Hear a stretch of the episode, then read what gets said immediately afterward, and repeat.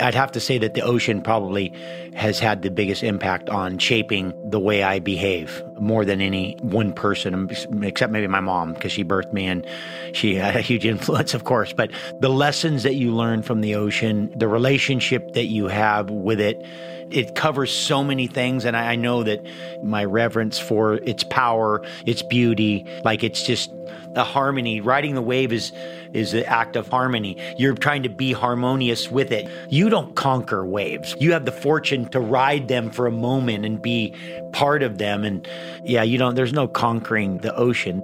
I think that the most honest way you can live is to know that dying is very easy and you can die any minute.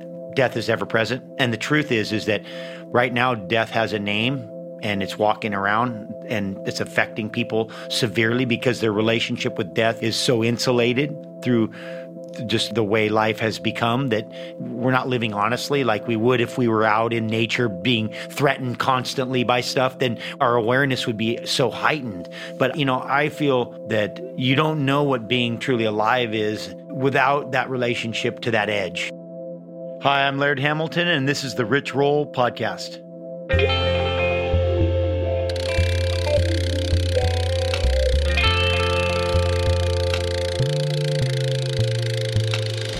Roll Podcast. Greetings, humanoids. Welcome to the podcast. It is true.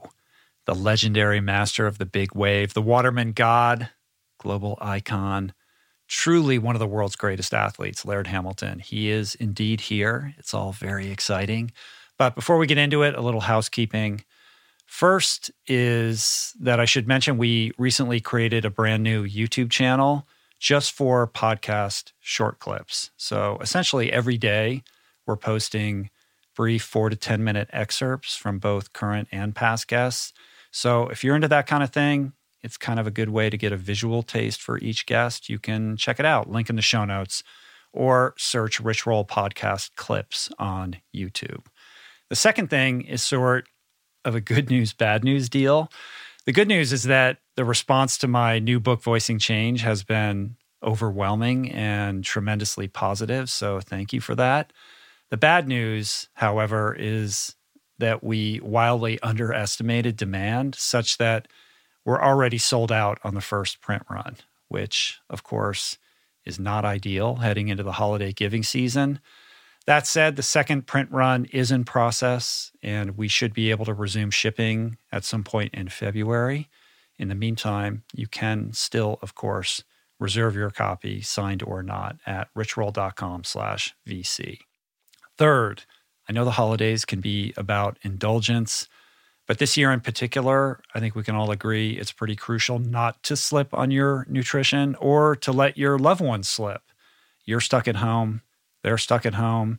You want to help them eat right. You want to help them learn how to cook healthy because let's face it, why not use this sequestration to actually learn how to cook, to up your recipe game? And this is actually an opportunity to give those loved ones a gift that I think will really help positively impact them. The Plant Power Meal Planner is what it's called. It's our digital platform, and it will do just that hold your hand through the preparation of customized, super nutritious plant based recipes from our constantly updated library of thousands, and have all the groceries automatically delivered directly to their door. Right now, through December 25, we're running a special holiday discount. Gift cards for annual memberships are now just $79, which is $20 off our normal annual fee. It makes for a great stocking stuffer. It's a perfect last minute gift for all of you shoppers out there that wait until the very last minute and it's instantly available. No promo code necessary. So to learn more and grab your gift card today, click Meal Planner on the homepage menu at richroll.com or go directly to meals.richroll.com.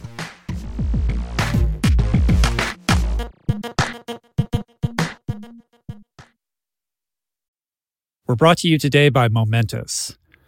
Over the last 16 years, I can safely say that I have tried almost every single plant based protein out there. And I can tell you that most of them are highly processed with tons of additives and or they taste terrible, they're not third party tested or simply just don't hit the nutritional bullseye with a legit science supported formula with the appropriate amino acid profile that promotes optimal nutrient absorption, which is all just a long way of saying how enthusiastic I was to be introduced to Momentous's 100% plant based protein, which solves for all of the above and then some with a precise blend of pea and rice proteins, which yields a complete amino acid profile, tastes great, and has become my go to to ensure my body is supplied with energy for proper recovery and function.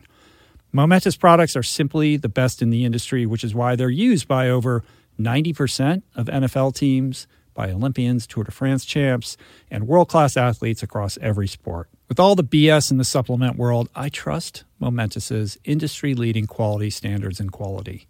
Try Momentous for yourself by going to livemomentous.com slash richroll for 20% off plant based protein and all of their top of the line products. That's L I V E M O M E N T O U S dot com slash richroll for 20% off. We're brought to you today by On. I am a total gearhead. I love researching the latest technology for the sports I enjoy. And I've learned that people often overlook apparel. But what you wear isn't just clothes, it is, without a doubt, technology. Technology that can make or break a performance. And I can tell you, after spending two full days meeting with the apparel wizards at On Labs in Zurich, that On is innovating in this space like no other with next gen premium fabrics and just this heightened level of sophistication and precision and testing and development and intentionality previously unheard of that puts them just miles beyond the competition.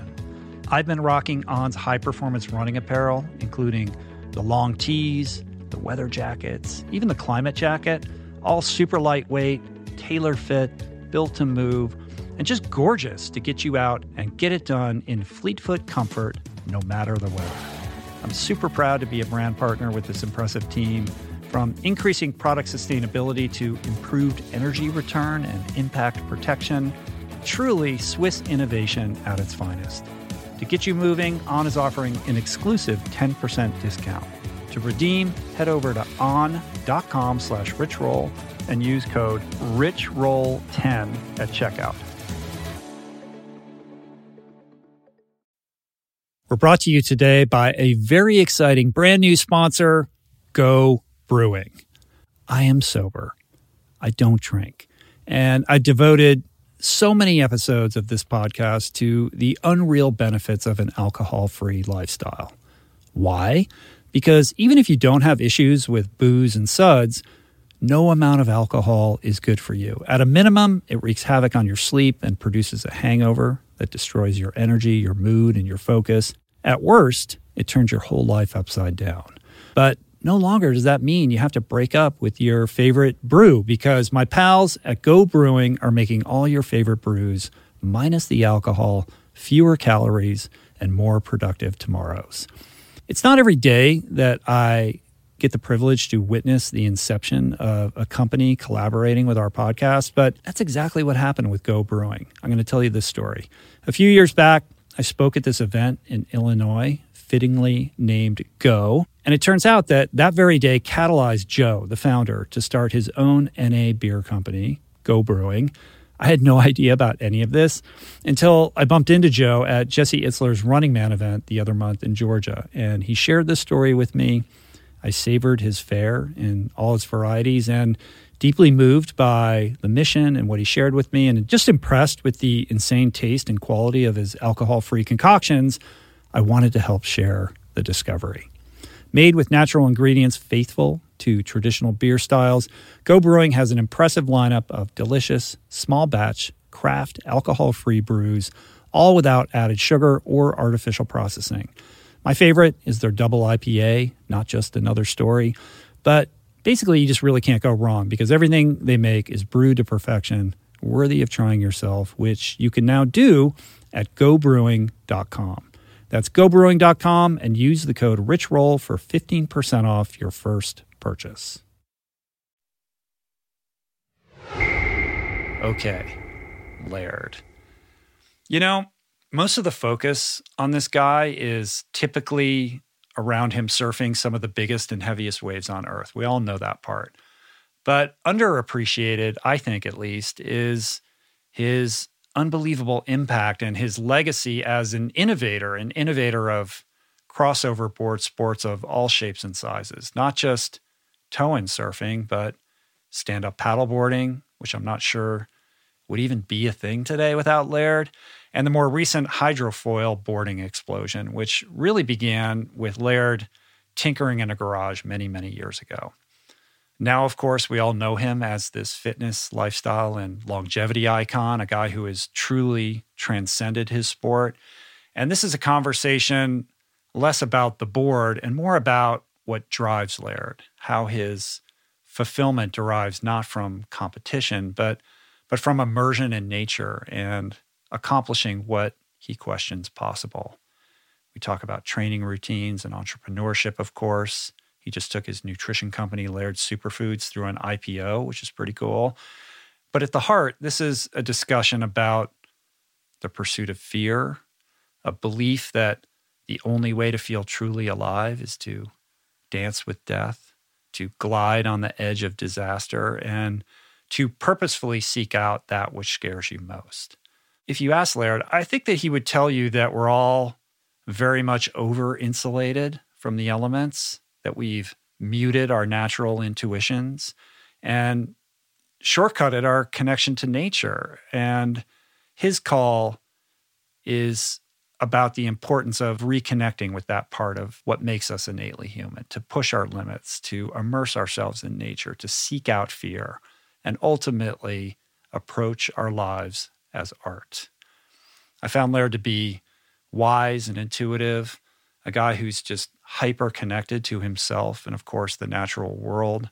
He's also refreshingly humble and grounded with this deep reverence for the ocean and the sports he loves.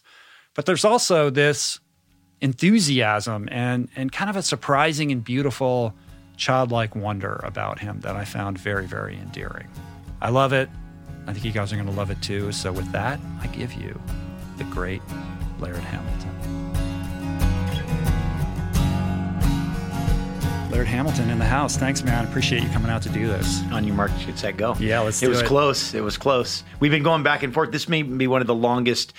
Your schedule, my schedule, know. scheduling. I know it's been it's been a minute. We were supposed to do this last week, then a swell emerged, and God forbid I'm going to get in between you and a wave. Not that I could, but that wasn't happening. So here we are. I suppose it's flat out today. Yeah, well, somewhere it's not, but Uh-huh. Right, but somewhere. that's the story of my life. Yeah, that's where that's where your your dream state. That's right. I'm always right? Searching Over- in the distance. over where there might be a swell. Um, well, I don't know if you have any recollection of this at all. I'd be surprised if you did. But back in about it was late 2012, my family and I were living at Common Ground and in the yurts behind uh, behind the restaurant there. And I was doing some stuff with Chris Jaeb at the time. And you and your family would come and eat at the restaurant pretty much every day, eating Rodman's amazing food. That place is no longer, right? Chris- Sad. That was Chris one of the saddest things I've ever it. seen. People work their whole lives to make a successful restaurant. You don't ever, when you get one, you never, you're never supposed to stop it. But Chris was losing like Yeah, 50 yeah. grand a month or something like that on that restaurant. He was doing it just because it was a passion of his sure. and he wanted to make it available to the community, but he, he was like hemorrhaging money on it. yeah. Well, I think hemorrhaging on that project, the restaurant was Um, yeah. actually the one of the, probably the only I successful know. thing. I think he was going. losing money on the restaurant As too. well. Yeah, yeah. And we had come out. Um, I was trying to help him figure out something productive to do with the property, but you know, ultimately he couldn't figure out what he wanted to do with it, and uh, and he's moved on from then. But that was like a really um, precious period in our family's life to like live on that farm for that period. We were there for like almost four months.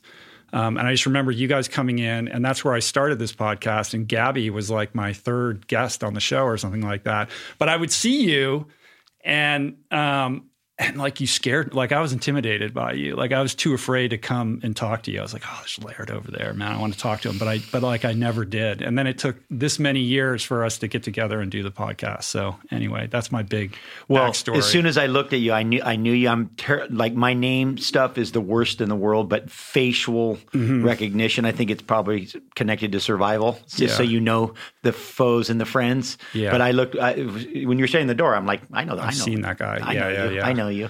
Um, I remember Gabby talking to my wife Julie at one point, and and she was like, she was like, uh, "You guys might like Maui." You know, and that's a loaded statement. Um, I've spent a lot of time on the islands, on all the islands. Not nearly, not nearly as much time as you have, obviously. Um, but there's something very powerful in the energy um, you can feel it when you're in Hawaii for sure, and and more than any other place on the North Shore of Kauai. And that was a it was a challenging period for us because, um, you know, we would we we were new, we were interlopers, and we were trying to like create a little community or a little you know like plant some roots there because we weren't sure we were going to come back to LA. Like we were considering staying there, and it was it was hard, man, trying to navigate like the unwritten rules about how you behave in that part of the world. That's true. Well, yeah. and, and and each island is is distinctly different. Every island's uh-huh. different. The sides of the islands are different, and and Kauai is we you know Kauai is the uh, well I always say you know bright light dark shadow. Right. You know it has the, it has the and it's and it's i mean i don't know if there's a connection to it's the wettest place on earth. Yeah. It's you know and just it's kind of and it's the unconquered kingdom by kamehameha. So mm-hmm. the the great uniter of the you know of all the islands couldn't conquer kauai. And so kauai has kind of a it has a uh you know there's an aspect to it i think that it it definitely makes you kind of introspective. I think you just go there and you kind of go in, and if you're not ready for yeah. fully in, then it's yeah, yeah, yeah. I mean, there's there's incredible light, mm. but there's a heavy darkness there, Absolutely. and you can feel it. And I Absolutely. spent more more time on the Big Island, and yeah. a lot of time not you know in Kailua, but yeah. like in the small towns and riding yeah. my bike all around the island.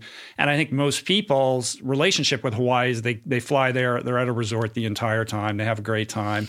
That's not Hawaii, man. Like no. Hawaii is a very different place, and you really you can't fuck around with that energy because mm. it will bury you. It will. Yeah, and and uh, we because Gabby and I laugh because she grew up on islands too, so she has island sensitivity and island awareness. Uh-huh. And you see people kind of glamorize, "Hey, we're going to move there and live in the paradise and the whole thing," and then like, you just kind of go, "Okay, well, if you're coming in with that naivety, like you're coming uh-huh. in thinking it's just everything's all you know rose petals, you're going to probably have a, a, rude awakening. It's better to go, you know." I, and, and Gabby says this the best. And I listen. I was mm-hmm. raised there. I've lived there you know, I mean, I, it was a technicality that I wasn't born in Hawaii. I was mm-hmm. born in mm-hmm. San Francisco, but been in Hawaii since I was three months old. And I always walk like I'm a visitor. Yeah. You know, and I think it's important probably to do that everywhere in life. Like you always feel like you're you're just you're a visitor because whenever you see people that get too prideful of you know, hey, I'm a such and such or I'm from here or something like that, I think that kind of I think that can hold you back and definitely affect your conduct. Yeah, I mean, it requires an extra level of humility. I think it does. I remember I wanted to shoot some video stuff and I was talking to Joel Guy, you know yeah. Joel, right? Yeah. And we were planning some stuff and I thought, well, I can just go I was going to go to this beach and do this thing and he's like, you can't do it, you know. He's like if you, if I'm not with you, forget it. Yeah. You know, he's like you're, yeah. you know, they don't know who you are. Yeah. You know, and that's different and new. Like it's like, hey man, I'm not trying to yeah. get in anybody's way or anything. And he's like, no, no, no. You don't understand. Yeah. yeah. Well, Joel and I have been uh, childhood friends. So I have known Joel since we were we were little kids. Is he still doing his thing out there? He's still doing it. He yeah. does a lot of community stuff. So he's working in in Honolulu and then working with the community. Right. He's trying to. I mean, the community has ongoing things. I mean, with floods and right. hurricanes and and then COVID and I mean, all right. this stuff is adding up. I was I, I would have thought you'd be already out there by now. Yeah, I I normally I would be. We just have had a lot of uh, a lot of work stuff going on with the girls, uh-huh. especially too, because my daughters, you know, my my middle daughter is is uh, hitting a lot of tennis balls, and so there's not mm-hmm. a great, you know, in the wettest spot on earth, you better have a covered tennis court yeah. to, if you want, you know, to be able to put time into that. And then my youngest daughter's going to school, um, which in the past was online. Now it now it's then it wasn't last year, and now it's back online, of course, uh, because of because of what's going on with the pandemic. But so I'm, the girls are kind of holding me back here. I'm also uh, just finishing uh, a home on on the island that Oh, I've wow. been working on for 20 years. Oh, so wow. like That's a long cool. like like a I have sometimes these crazy like lifelong goals, you know, that that are like they I they come to fruition like 20 and 30 years down the line. It's Uh-huh. it- it's not on purpose, but it just seems like maybe that's just like a relentless pursuit like you have a vision or a dream or see something and then you just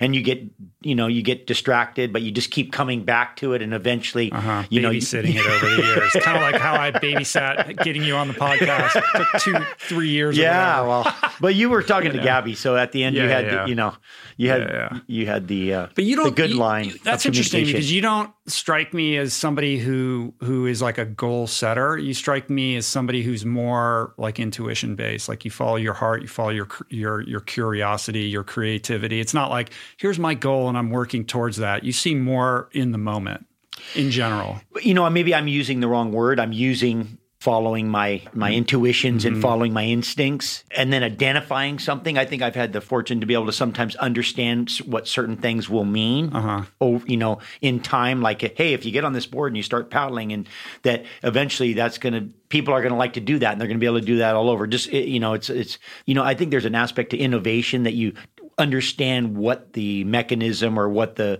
idea will eventually turn into. So I and then it turns so that almost seems goalish at times. Yeah, but it, almost gets a little goal But, like it, but it's rooted in play. Like Yeah, you, you yeah, go yeah. out and start playing around with Yeah. tow surfing Yeah. because there's no waves. It's not like oh, Yeah, I'm, yeah. I'm imagining rein, reinventing surfing. Yeah, no. it's just No. like one thing leads to another, and That's then true. you know a year later you're doing things that you wouldn't have anticipated when you first just started fucking around with that stuff. That's true. But, you know, a quote I really like is that they say that innovative people are fulfilled by accomplishing things and that competitive people are fulfilled by beating others. And I think Mm-hmm. Yeah. I'm, I'm really on the, the, I, I really enjoy uh, the, you know, that fulfillment of, okay, I think I can do this. And then get, and Mm-hmm. then you not, I, I can beat this guy or I can outdo that guy. Yeah. It's more about, you know, the, accomplishing these tasks, which it's is internal. It's an Yeah. internal Yeah. thing. It's not Yeah. you're not measuring. You've you've never Yeah. been one to measure yourself against what anybody else is doing. No. It's all just how it measures up against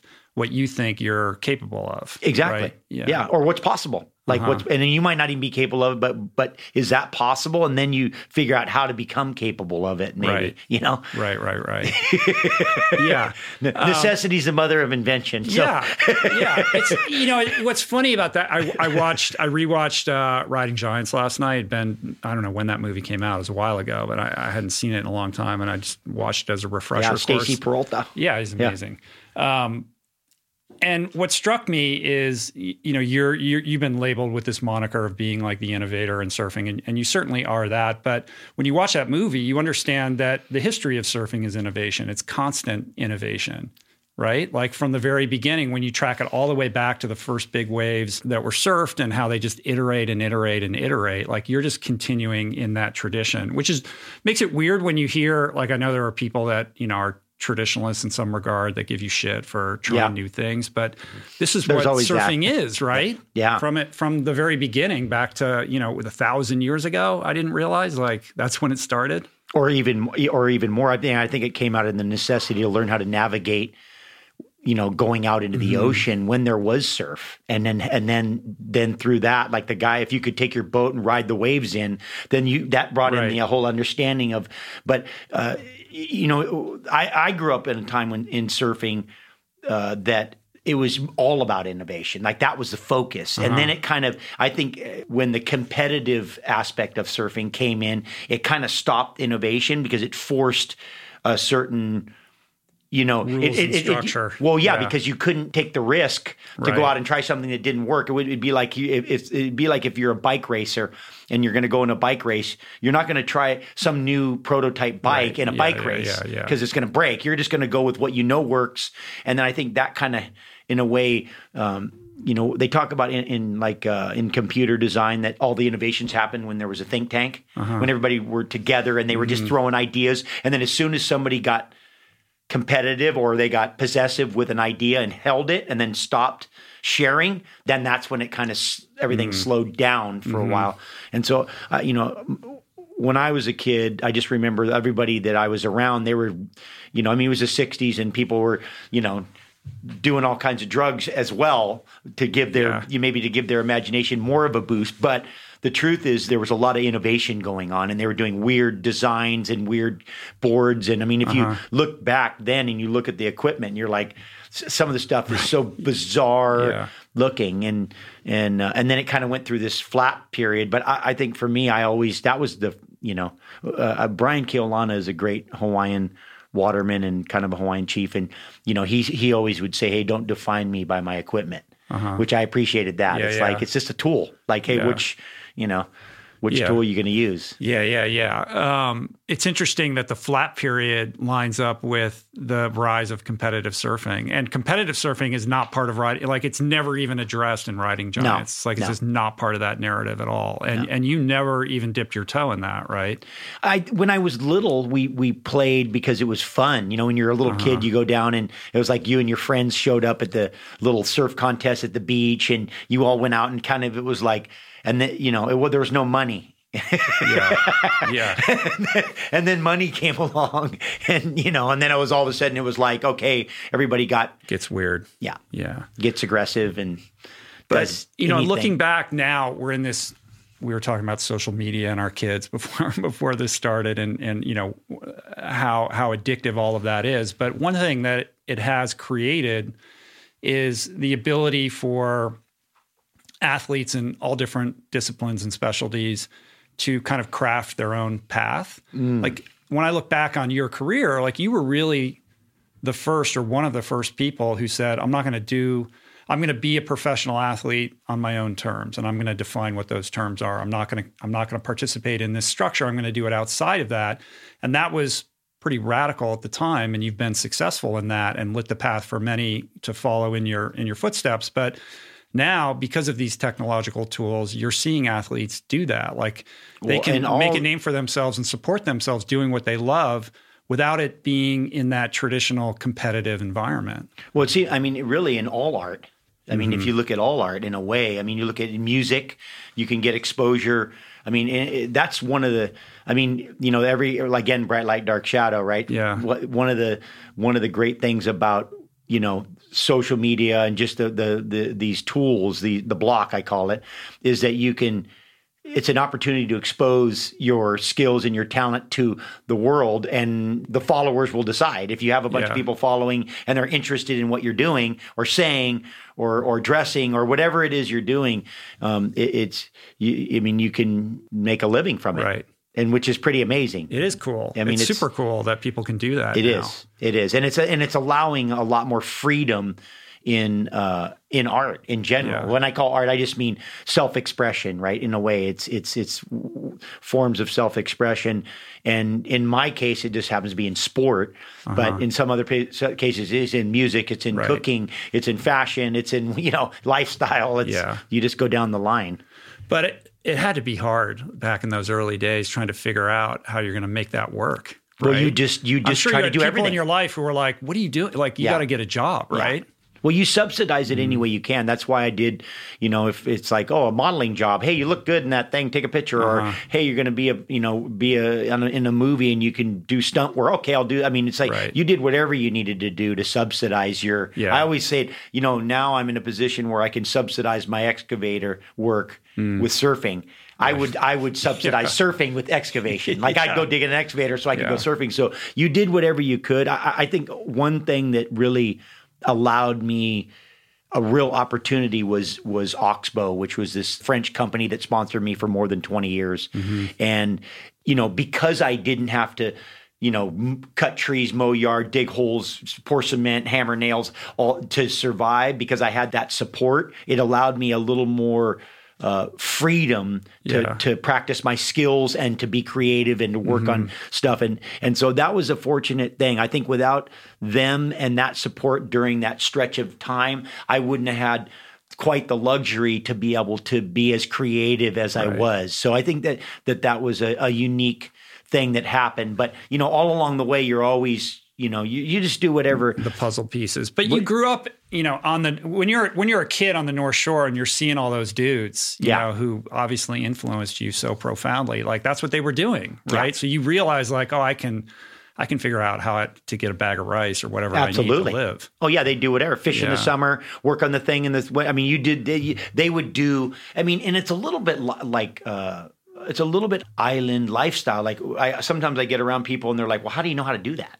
Like, how do you uh-huh. how do you know how to fix that thing?" And I go, "Well, I lived at the end of a road where if you didn't fix it, it was broken. Right. Like there was no like call the guy that fixes those. Mm. There was no, you know, it wasn't so specialized like it is now. Like you just had to kind of, you know, I always love MacGyver. Like MacGyver for me is the best. Just give me the bubble gum and the duct tape and a little tie wire, and you know, and you can just jury rig something and get something that was broken to work. And I think that that mentality is definitely useful in well, not only survival but in innovation. Yeah, too. innovating all Yeah. these, these these new iterations of what surfing Yeah. is and can be. Exactly. That and imagination. That's what Thomas Edison said. He said, all you need to be an inventor is an imagination and a pile of junk. So I'm like, well, I always had the junk. He was a good marketer too, though. Yeah, a good. He knew- there's always that. that part dialed Yeah, in. yeah. Well, there's that too. Uh-huh. That's a piece of it.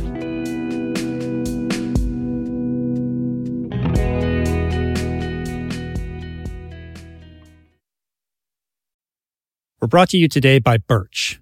If you're serious about optimizing your sleep, listen up.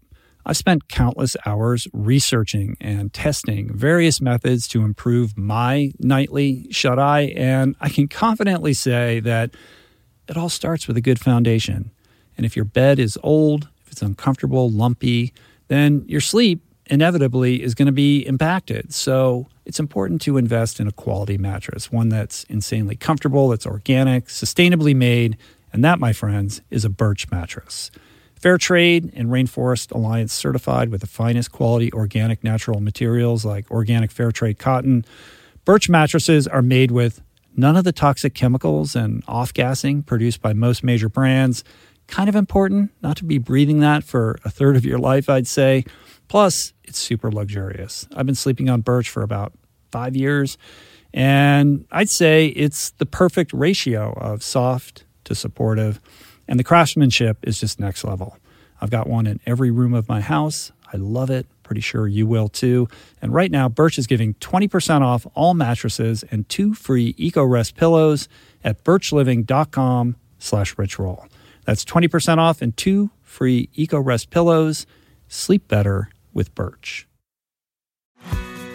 We're brought to you today by Recovery.com. I've been in recovery for a long time. It's not hyperbolic to say that I owe everything good in my life to sobriety. And it all began with treatment, an experience that I had that quite literally saved my life.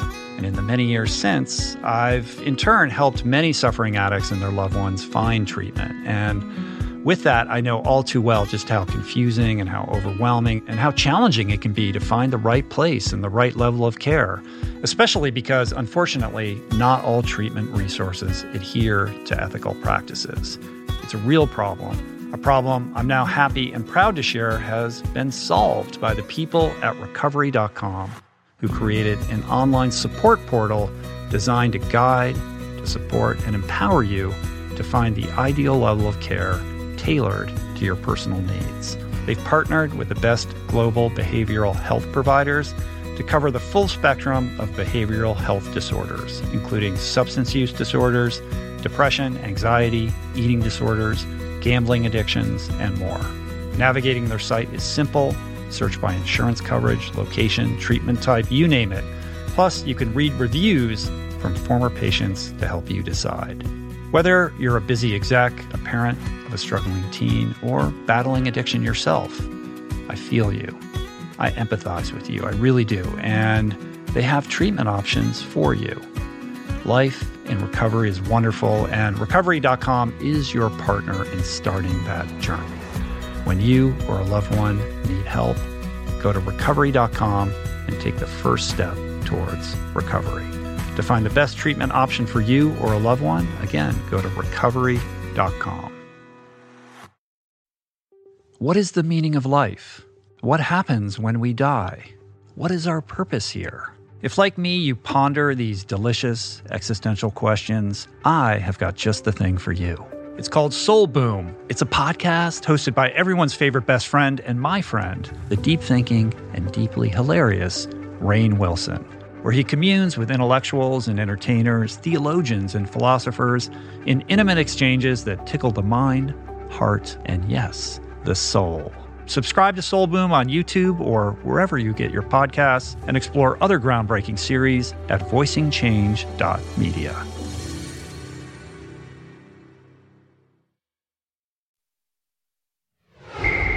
Um, I want to talk about water and your relationship to water and and the ocean. Like I'm I'm in certain respects like a different kind of waterman. I, I'm a swimmer. I grew up swimming. Swimming is my passion, and it started in pools. And you know I've I've done interesting things in the water like monofin swimming, things like that. And now it's about ocean swimming. And then I got into ultra endurance triathlon and all of that. But I have a very um, deep and emotional connection to the experience of of being in water and underwater. Um, that's overlaps with yours a, a, little bit, I would suppose. So I'm interested in how you think about your relationship to the ocean and and you know how you articulate like what that means. Well, first of all, that's my grand master, right? Like if you said who's your, you know, people say hey, who do you look up to or who's you who do you you know who influenced you i mean i'd have to say that the ocean probably has had the biggest impact on shaping you know the way i behave more mm-hmm. than any any one person except maybe my mom because she birthed me and she had a huge influence of course but the lessons that you learn from the ocean uh, the relationship that you have with it um, it just it, it, it covers so many things and I, I know that you know uh, my reverence for the ocean just my my my reverence for its power its beauty uh, you know it, it, its ma- its magnitude like it's just mm-hmm. the massiveness of it and it's our space right like the ocean is our space on earth like if you want to know what space is like you just go to the ocean and that'll right. tell you what you can go the edge of the space or you can go deep into space but that gives you in my opinion that that gives you it was a great escape for me when i was a kid to to leave kind of the the the cares of the land uh-huh. behind you and yeah. all the worries and all the stresses. When you're underwater, all of that gets muted. Muted. Right. And it's just between you and the elements. Yeah. And maybe just a giant shark that may be lurking in the distance. just might, right?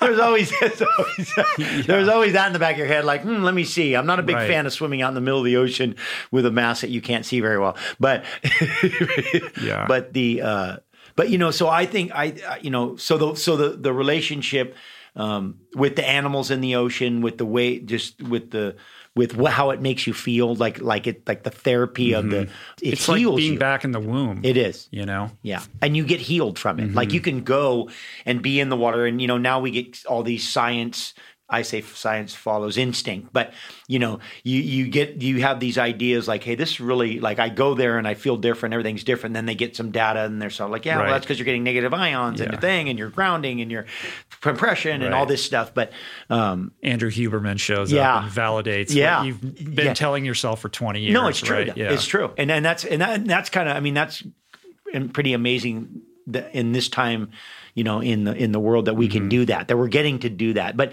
it seems like your your your instincts you know your gut instincts and your intuitions and all those things um, those serve you right and i think there's a karmic thing i, I mean obviously the ocean is the most conductive element on mm-hmm. earth and, and so you know sound travels through it sound waves, but also wave energy, what we ride. Yeah. So, you know, and I know like karmically, whenever I'm in the ocean and I and I have some negative thoughts or some feelings or something, I usually just pay instantaneously. I right. like, I crash, the wave comes and hits me, and I'm Karma like, comes oh quick. yeah, that's right. I was supposed to. I gotta, I gotta shed that stuff. I gotta, yeah. I gotta, I gotta clear my another again my like a deeper level of humility. I mean, there's mm-hmm. this idea that you're conquering these waves. You're not conquering these waves. You're yeah. trying to, yeah. you're trying to to exist in symbiosis mm. with them. Right? Harmonious. That's I always talk about the harmony. Riding the wave is is the act of uh, uh, you know is an act of harmony you're trying to be harmonious with it you don't conquer waves you have right. the fortune to ride them for a moment and be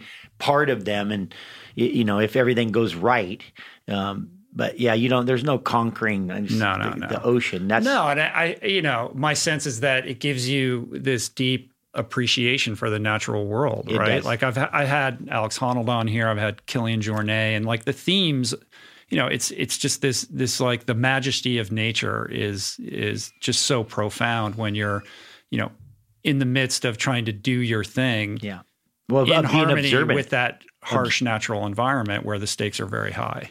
the observant, you know, being observant. I think that's uh, even today. Like I was at at my house, and the, there were some hawks that that fly by my house, and and just and they come and and you know, and it's and the more aware you are, it seems, the more connected you become to it. And all of a sudden, it's almost like they come over and say hi to you, and you're like, "Hey, how's it going?" They go, and they and then they turn away. And I mean, and you could go, "Yeah, okay, the hawk," but did the hawk I mean, you, you're connecting with the hawk. The hawk Uh-huh. came, and but you have to be observant to even see the hawk. Then you have to actually put the energy and the thoughts to to the hawk in a way that you that you're how you're observing it and what you're what it means to you. And that happens with the dolphins. That happens with the you know the whale. That happens with all the the the creatures of creation and ultimately nature. I mean, nature is just it is creation, right? So we talk about creation, the great creation. Well, uh-huh. nature's creation. So it, so you get to observe it, and I think I think being aware of it, being aware of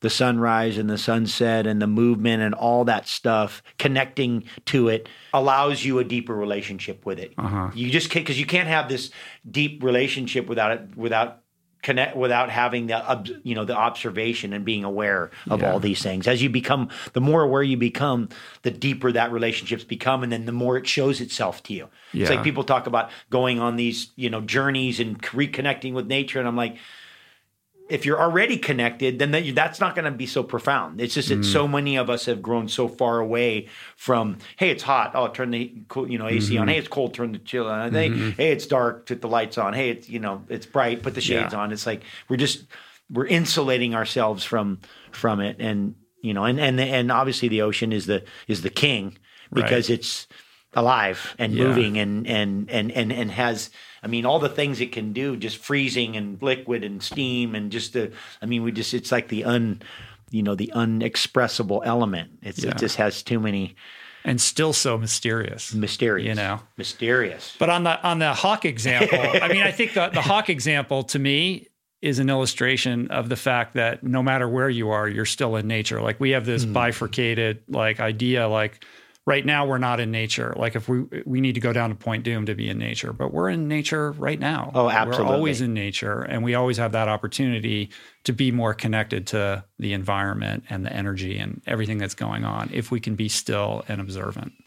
Amen. Yeah. I think that that's one of the things that will help uh, everyone, will help humanity i- i- the most is if we can continue to to re because we have it, right? We have a we have an ability to really be be connected to nature in a way that that we don't is so profound we don't even fully understand it. It- The depth of what we're we're capable of and what we and the depth of that relationship because you know I always you know we are it and it is us. I mean we're we're so con, you know if you think you're not connected to the sun if you think you're not connected to uh, you know everything and you're not and it's not you and you're not it then that's you know Right. and that's the big separation right now. And it seems that in the present that that we've been we've become so insulated that that's what's leading to people being you know either depressed or f- having physical ailments or whatever it is. A lot of it is because they're not fulfilling i believe they're not fulfilling you know this void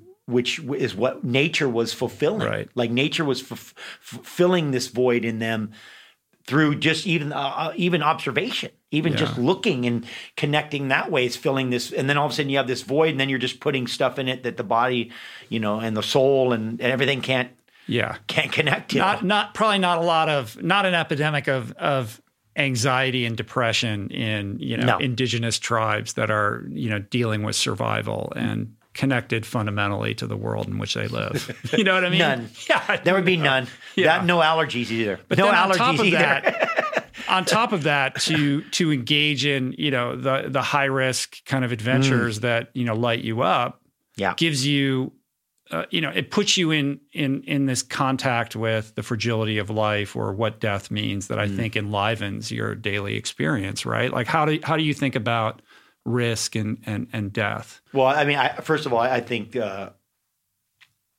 as is the most honest way you can live is is to to know that dying is very easy and you can die any minute. Mm-hmm. And then how would you conduct yourself? You know what I mean? It, and it's and I think for me that's a daily challenge and a and a, and a and a weekly challenge and a monthly challenge and a yearly challenge is just to always have that kind of awareness that that death is ever present. And then and the truth is is that the truth is that right now death has a name and it's walking around and people are it's it's affecting people severely because they because their relationship with death is is so insulated through just the the way life has become that it's we're not living honestly like right. we would if we were out in nature being threatened constantly by stuff then we'd be our awareness would be so heightened but i you know i i feel that you don't know what being truly alive is and unless without that relationship to mm-hmm. that edge, you know, to knowing where that mm-hmm. edge is. Like when you're a kid, like, hey, where's this place where you know where do you fall off? It's just it's just a big. It, it's if you take the evolution of what's dangerous when you're a little kid and you grow into a mature adult, then you go, okay, well, that's the same relationship. It's just everything's become the scales have become bigger. Yeah. But it's still the it's still honest. It's just so honest. It's I know for me it makes me a better person if I if I'm mm. if I go in those situations and in the environments and around the the the strength of it, the strength of of vulnerability, right? Yeah. The the strength of true vulnerability and you know the the the highest end of vulnerability is death right? I mean, there's yeah. all kinds of vulnerability, like, hey, get your hurt, feelings hurt, and you know, the tribe might accept you. Public speaking, I mean, people are fear that more than right. death because yeah. they're worried about acceptance. So, but vulnerability, right? Vulner- being vulnerable and and and and how that makes you, and that makes you just feel mm-hmm. so alive, and and that's honest. That's that's yeah. it. What's what's interesting about that is that it runs so counter to every message that we see out in the world, which is all about comfort and luxury and you know fancy bullshit or whatever. And we're you know sort of fed this narrative that if we want to be happy, it's all about you know getting the stuff or isolating ourselves, removing ourselves from anything threatening. And in truth, you're a living example of this. That sense of purpose or that engagement with the world that gives you that feeling of being alive only comes through challenging yourself or immersing yourself in the elements and pushing the boundaries of what you're capable of. And it's it's something that it's not like a one and done. You got to do it your whole life. It's a practice like it's anything a, it's else. A da- it's a daily practice, and and and the truth is that's the irony, right? The irony of the story is that that all the things that you think what you, are what you need are the things that are going to are going to bring you the furthest away from your your goal which would be to feel alive and yeah. to be healthy at the end of the day like mm-hmm. what's it's connected to health right it's like you know it, the irony is is that the that exposing yourself to great threat makes you the healthiest you can be which is mm-hmm. that's like that's right. that's the most confusing thing ever right yeah. like okay go do dangerous stuff and then that'll make you that'll make you the healthiest you could be. You're kind of like, okay, right. well, that seems it seems like you should be really safe and do things, and then uh-huh. that'll make you vulnerable to be really sick. Mm-hmm. you know, it's right. like it's that simple. Like it's really that. I think there's there's a sim. You know, I, I always talk about if everybody just scared themselves once a day, that and genuinely scared themselves once a day, it would be good for you. Like it would uh-huh. just it would just reset. Like everything gets reset, and you're like okay, all right. Like, like, and I, I use an example of, you know, sometimes you're driving down the road and you're kind of just, you're feeling a little flat and all of a sudden something, you know, an animal runs out or a car almost get, something happens and you get that adrenaline right. boost. And then all of a sudden you're just like, your vision gets real sharp. All of a sudden you're just like, everything just gets clear and you're like, you're aware and your and your senses are in high alert and then and you're like and it took that it was just boom that quick mm-hmm. and that that living in the state of that kind of awareness is such a better it's just it's just, just a better way to you know yeah. it's like it's a better way to yeah. live but it's also about having a healthy relationship with that too yes. because yeah. you can you can yeah. you know you can have an addictive relationship a, to friends. that that will destroy yeah. your relationships and yep. and you know you just become you have tunnel vision over right. what's the next thing that's going to jack me up right i'm sure you have i've got friends like that yeah a lot of them and there's here, a lot actually. of destruction in the wake yeah exactly right a lot, a lot, of them are gone yeah a lot of guys I know that I mean, were, has that ever been like something you've you've had to like you know deal with, or you seem pretty grounded and and level about the whole yeah, thing? Yeah, you know, I, I I mean, listen, I think I was I've been fortunate to be around uh, enough of those guys and, Uh-huh. and watched.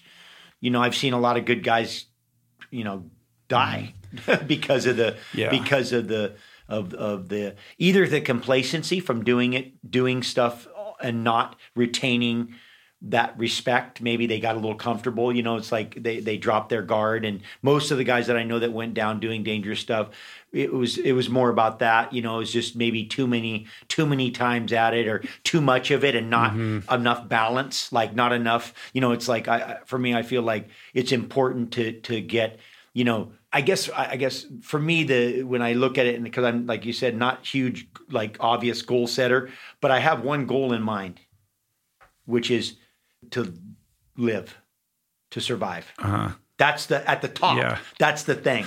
And I want to and I'd like to be goal to have. And I'd like to be and I'd like to and I'd like to to to be old and and and gray. Like I would like to I I see that as like the objective is to be standing at the end, right? And so if that's the goal then that means that you have to go about things not like you know burn out hot and go out on fire Right. like because I, I think that that and that and that's i mean at a certain point along your course you got to make a decision you have to mm-hmm. make a decision about what you know because you can you can get caught into that right you can Yeah. get caught into that and th- and there's something pretty selfish about that actually and so and and, because at the end I mean, when you die, you don't care. But what about all the people Right. that care about you? And so, in a way, you got your you got your people that you love, your family, your friends, these other people that. So some of it becomes that. Some of it becomes like, hey, you know what?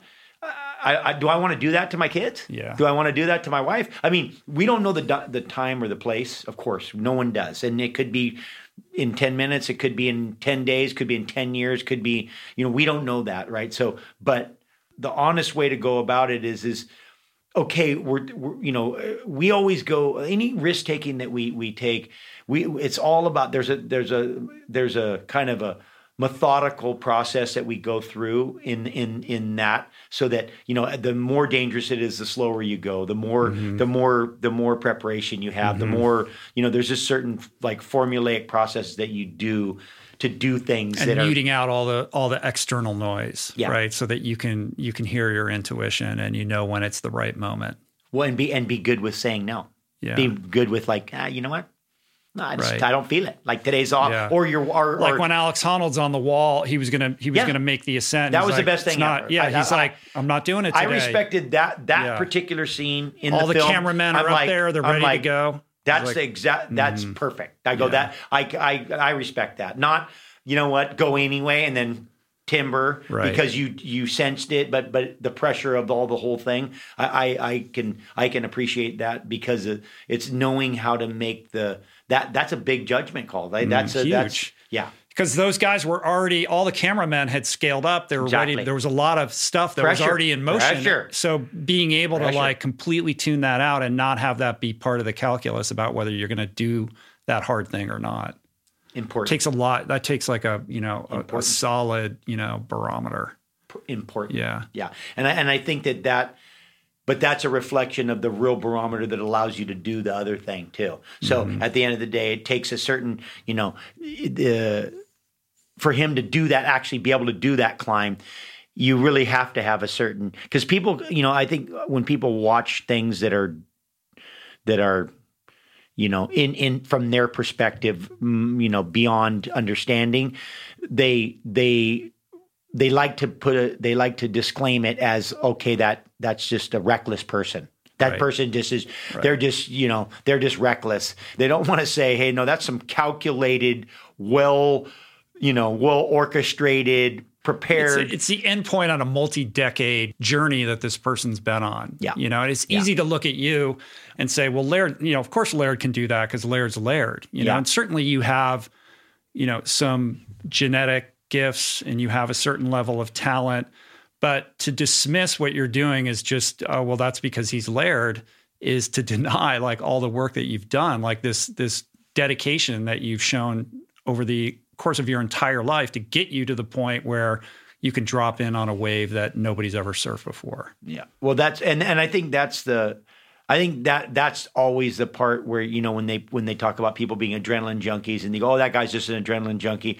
I think that's a way to let them off the hook so they don't have to actually, mm. you know, pursue, to to do the work and pursue the right. thing that they might be interested right. actually in. But they'd right. be like, oh yeah, no, that's just that's just the way. You know, that's the way. That, mm-hmm. Just a disclaimer to let let people. It's an easy, yeah, off. it's an easy way for people to not have to look in the mirror and and, and evaluate, you know, yeah. where they might have yeah. more potential because that's scary. Scary. And a lot of people don't want to do that. They right? don't. You know. No. But at the same time, there is that kind of you know addiction junkie mm. mentality yeah. there is a there's a, a strain of that in all extreme sports in life but you know in, it's certainly part of the the kind of historical record of surfing i mean you know you grew up in a culture of like play hard play hard right but yeah. you've emerged from that as somebody who i look at as you know part of I, I would suspect now the young surfers look to people like yourselves it's not about the partying lifestyle mm. it's really about how can i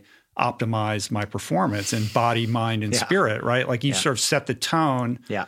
for this next generation of surfers. And you see it like the Smith brothers are all about that. Like there's a it's a it's a healthier ecosystem right now.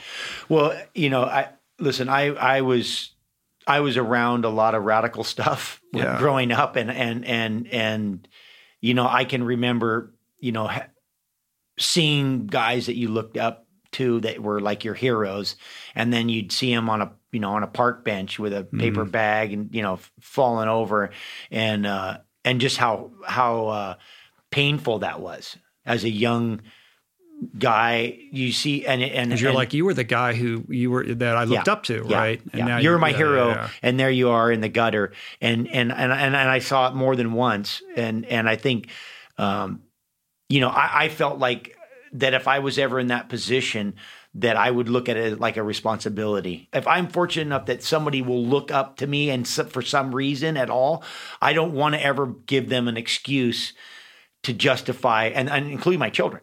Mm-hmm. You know what I mean? It's like I I I I was I used to um, I, well, I used to, but I, I loved, you know, I love red wine. I'd go to France. I had French company. I'd go, go to Bordeaux. They'd send me cases of the, you know, most beautiful Pinot Noirs in the world. And I'd be like, you know, this gorgeous stuff. And I was like, but I liked it. Uh-huh. Maybe a little too much. So I was like, you know what?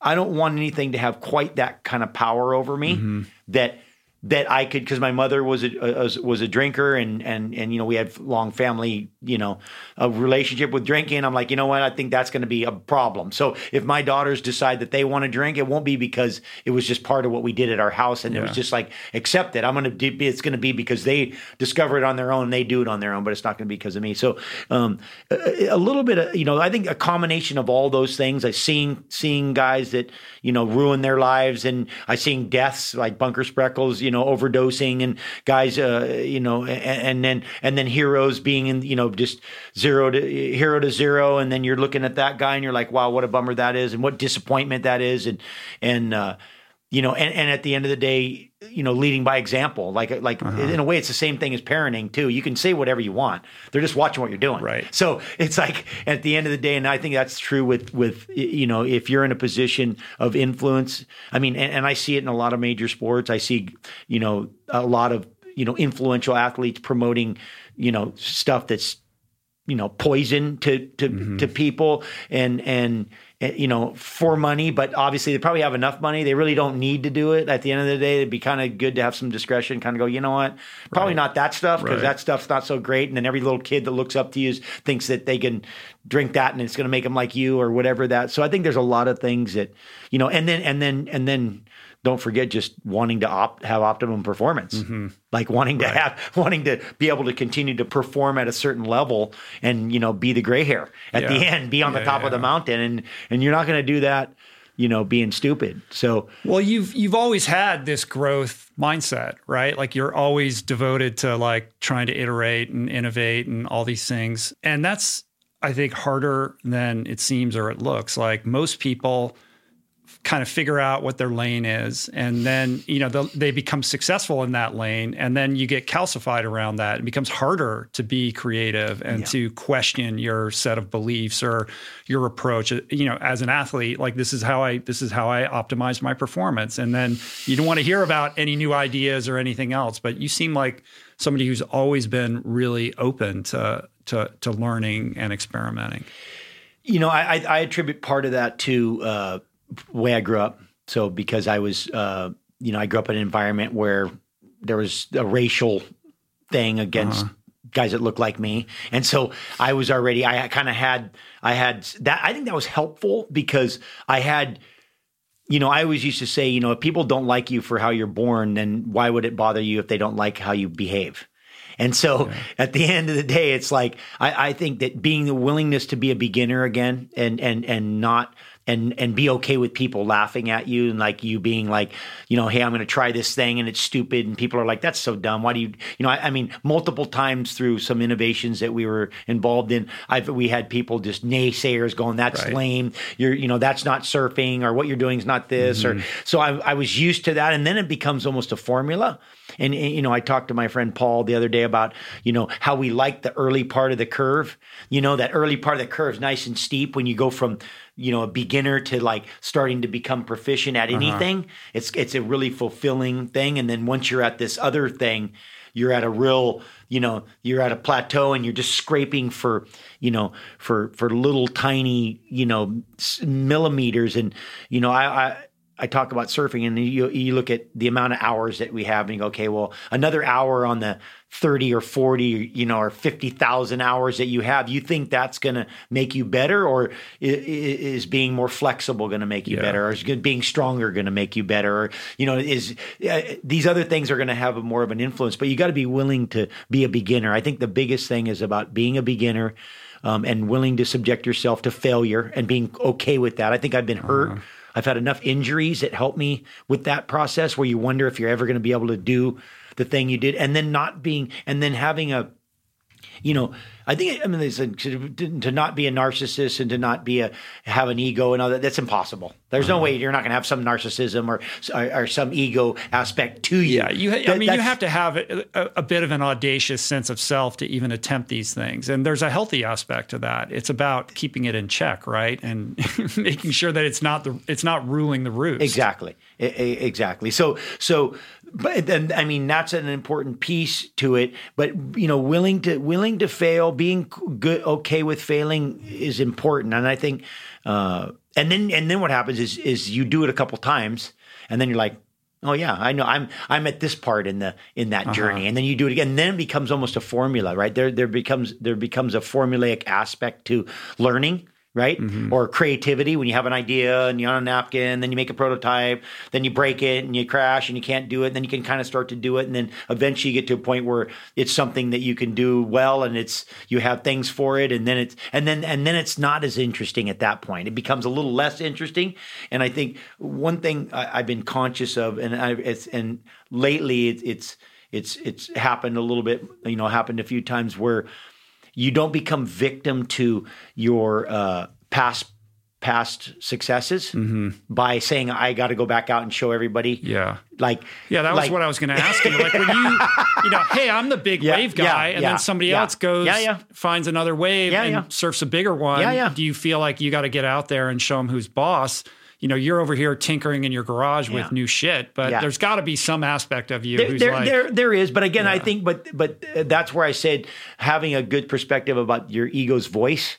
Like, what, what is that in you that's doing it? Yeah. Like, why, why is there something saying you need to go show these, show people what you can do? You, you, you, you did that, and you've showed that, and, and in a way I can do that, and and I do aspects of it, whether it's on purpose or not. But it doesn't bring me the kind of uh, joy or the kind of satisfaction or fulfillment that doing something that I haven't done does. Mm-hmm. And I start to realize, you know, that I really am inspired by doing things I haven't done. Like mm-hmm. that's the more, whether it's a, a distance I haven't done or a height I haven't done or speed I haven't done or yeah. a, a, something, but something that I haven't done is a lot more fulfilling. That just brings you a lot more satisfaction. Well, it's it's freeing too because you, It's you're free. not you, you're liberated Yeah. Mm. from measuring yourself against past successes, right? I mean, as somebody who, I mean, you're already somebody who doesn't really care about what other people think anyway, which is healthy. But That's helpful. But the, yeah, that is helpful. But at the same time, like I know when I go to the pool, like I don't want to look at the pace clock because I'm used to clocking certain kind of intervals, and I, you know, I'm not able to do that now. So. The, Yeah. it's it changes That's a your setup. and I'm That's- doing it. Yeah, it's yeah. a setup, and it's Yeah. like I, I have to constantly remind myself I'm I'm doing this because it brings me joy. You know, Absolutely. What else can I do, or can I do something different? Um, I'm not innovating in the sport like you are in surfing, but you have to recalibrate your relationship to these things and not hold yourself to some standard that's going to cause you suffering, right? Well, and I think by yeah, opting out and just being like, "Well, I'm going to go do all," and then you're constantly a newcomer, you're new, and you're always you're always progressing and learning, so you're getting fulfilled through that process. and then that's usually big Yeah. improvements. Those are big Right. successes, not from doing something that you can't do to do to being able to do it. That's a Mm-hmm. huge success. You couldn't, you did. Not you did something at this level, and you maybe you're doing it at that level, maybe not quite at that level. I go that that's just a setup for failure. And I, I, I uh, there's a great quote that I love that it says, "Never let your memories be bigger than your dreams." Mm-hmm. And I have to say that I really I think that that's important because I have friends that you know have played professional sports and uh, and then they're retired, and everything's about what they did. Right. And It's not what they're doing or what they're they'll- they're ever going to do in their life that's going to recapture that like No. sense of glory of being in the Coliseum. No, Right. yeah, and So how do you move forward? Right. So that so so and that's that that transition's pretty tricky. I think I've been 28. yeah yeah. Yes. By the way, Yeah. and there's probably that means you're probably you know if I there could be forty or fifty more years. Right. right. So you know, and so I think that that's uh, you know the irony is is that maybe maybe I didn't maybe early on I didn't get I wasn't in the Coliseum and I didn't get the glory, but then I also don't get the downfall of having gotten the Mm. glory, and I can just kind of it's kind of like it's a flat, you know, it just kind of Yeah. keeps going along, yeah, yeah. which you know it's not on purpose. It just ended up that that's how it how it's worked out, and and also knowing that you can go and and and without approval you can be fulfilled. So i can go out and i can do something. Like i'm in a stage right now where i can get a couple friends and we can go somewhere and we can do something and no one sees it. No one there's not a video there's not a film there's nothing. No one even knows. And it works and it's Yeah. great and you come back and you feel like you feel when you did something that everybody saw and everybody said was great or people saw and said sucked but you didn't so you almost it's nice to be at that at that stage It's just it's just it's just for you. It's you just know, for and it makes it a little bit more special. that's that pretty way. nice Yeah. because then you're because then ultimately you're in you know you that that that you're not relying on the approval uh, of other people which at the end they they really truly really they don't care at the end they really Uh-huh. Yeah. don't care Yeah. Mm-hmm. about you like like you care about you you know Yeah. The the funny thing about innovation is is that it does require a certain level of like foresight because we always think we're at the end point of everything. Like it's everything has progressed to its ultimate pinnacle already, right? When surfing was at a certain hmm. competitive apex with the short boards and all the compet, you know, like the competitions is like, well, there's nothing left to be said or done here, right? And to be able to think outside the box and say, well, what if we try this? What if we try that? Requires a certain, you know, I, it, there's something very unique about being able to see what what nobody else can see. Well, that's what I and that's what I said to you um, in the, initially was having the understanding of what things mean. Like if I make this glass, right? If I I have this thing and I, I think about I'm going to make this thing and it's going to shape like that, and you're going to be able to put stuff in there, you know, and you're going to be able to hold it, and then you're going to be able to drink out of it. Like, but you got to see that. Right, you have to be able to see what what the function will be at the end, because that's the only way that you get the motivation to actually continue the process because it's a pretty Mm. r&d and, and that kind of development. That's some can be pretty discouraging. Like there's some discouraging aspects to to ideas that um and one of them is other people. Like the the, the truth is that there's a, a woman who who had some in- did some incredible innovation. I don't even know her name or, or or what she did but i do i appreciated what she said which is they asked her you know when you have a great idea you know you know what should you do and she goes just don't tell anybody for at least a year Yeah. because Yeah. they will discourage you. They'll Yeah. be like, you know what? That cup thing that you have, that's a terrible idea. Yeah. And and it'll sink in. You'll be like, and then when you break the first one and the second one and the third one and She was right. Too hard. too mm-hmm. hard, and then you and then you stop. And then, you, mm-hmm. and then that's where. So I think there's a has to be, and that's why I talk about dog with the bone. You know that relentless thing that you know you're not really. A, it's not really a goal, but somehow you're just constantly. You just always go back to it. You're like, oh, the thing I like it, and then you go back to it. And I have ideas that that I've been thinking about that I've gone away from, and then eventually I come back over here and I'm like, oh yeah, yeah, and then and then I go away and I do some other idea and, that, and, that, and then I go back to the one, and then you just keep, and eventually mm. that one just pops its head, and you know, I I mean, I think everything's about timing. I mean, we know that it's like you could do, you know, a good idea. You know, ten years ago mm. is not a good idea today, or you know, or te- there's ideas today that are that won't be good for ten more years. you mm-hmm. know, it's like Right. it's just all Right, you know, right, right. So Yeah, I think the foiling thing is a is a good example of that. It is. because the technology is at a point where they can, you know, make this available to consumers with the electric foil. I mean, that stuff's Yeah. crazy. Yeah. Well, suddenly out of the it. blue, right? yeah. So when you look It seems out of the blue, but Yeah. it's not. It's You've like been- you're like, yeah, "Not for me. I've been yeah, doing this yeah. forever." It's like, we've been foiling for 15 years. You got know. But but you know what? Uh, we talk about that in success too. When the guys go, "Hey, they overnight success," and I'm and the guys like, "Hey, I've been doing this for 15, you know, Right. I've been doing it for 10 or 15 years." It's like an over. It's it's interesting how that. Yeah. You know. When you look back, though, you know, and think about the early days of you getting up on stand up paddle boards when no one was doing it, and now you look around and everybody's doing it. I mean, there has to be like a certain level of satisfaction. Like.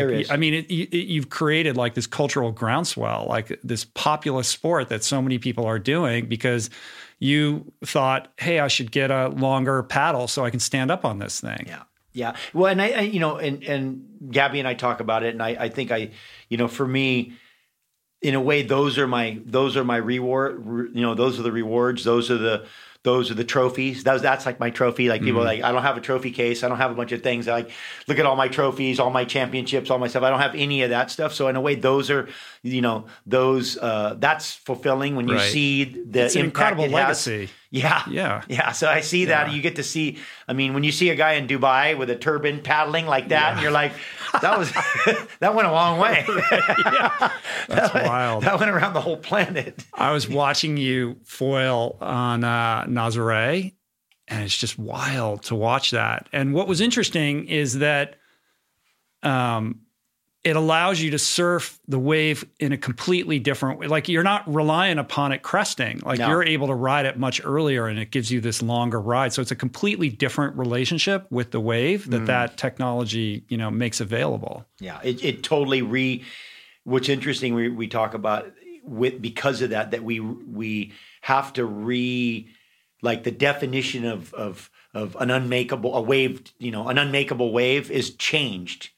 You know, Yeah. what was unmakeable before now all of a sudden becomes makeable, or what was unrideable before now becomes rideable. So the parameters all change, which is interesting how you, you know, you, you just have a different device. And now the way we look at waves and what's rideable, like that's our biggest thing. Like, like looking, there's new waves that are, that wouldn't, that would never be considered for surf, for conventional surfing.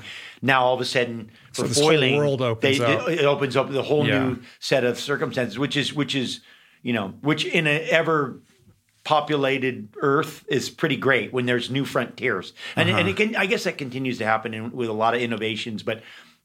Where there's just like a whole new frontier, where like in a world where everything's saturated, like all you know, most of the great surf spots on the on Earth, people know and they're at Right. and they're surfing, and those numbers are increasing. And there's only so many ways now. They're you know now they're making wave pools and stuff because Yeah. to try to make up for that. But but to be able to have a whole new you know a whole new search It's gives you cool. yeah But but I wonder, you know, it wasn't until maybe a couple years ago that I'd even heard of Nazare. Did Yeah. that just I mean, so it seems like in that kind of timeline of iteration, there was Makaha, then there was Waimea, then there was Mavericks all of a sudden, then it was about Third Reef Waimea, then there was Jaws, and then uh, Teahupoo, and then Nazare, right? So it makes me think there probably is another wave out there that no one's found that's There is. waiting to be There's always another wave. I mean, Nazare in, in itself is is a is a it, it you know it, it's a it's a there's a there's a couple things happening in Nazare, which is it's a very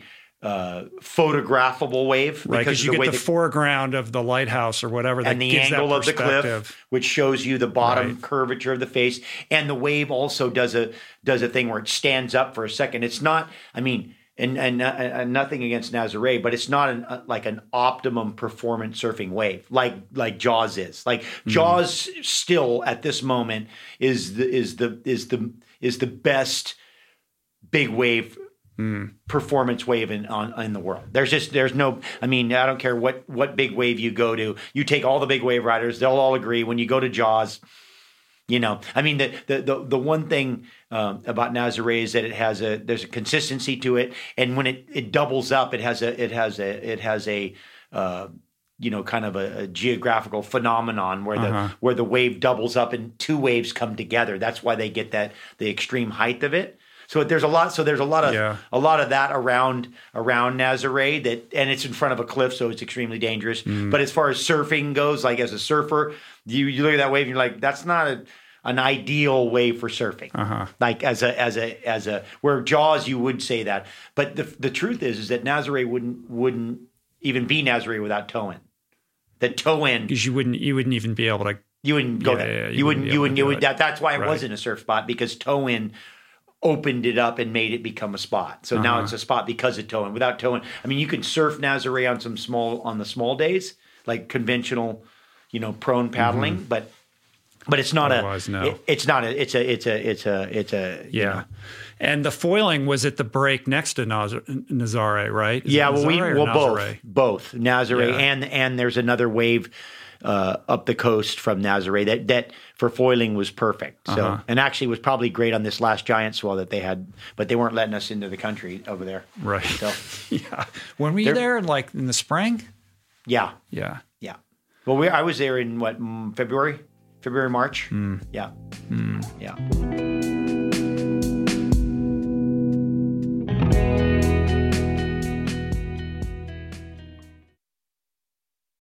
You are listening to this podcast because you care about improving your health and your well being. But this quest is incomplete if you have yet to add my friend Dr. Rangan Chatterjee's Feel Better, Live More podcast into your listening quiver. An RRP favorite and someone I'm personally quick to call when I'm in need of good advice.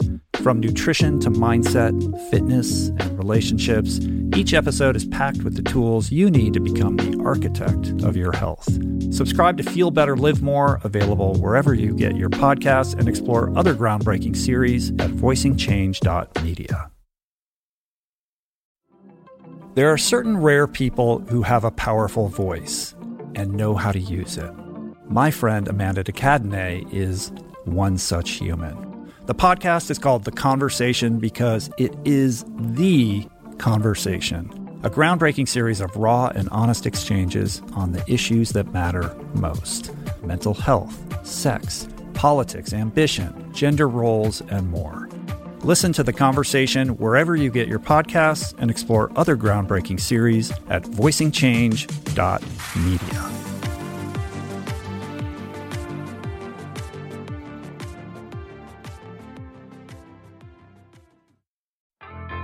There is so much health information out there. It can feel overwhelming and leave even the most well intentioned confused about what's what and who to trust. Well, the first person that I call when I'm seeking clarity is my friend and nutrition expert Simon Hill, host of the fantastic podcast, The Proof.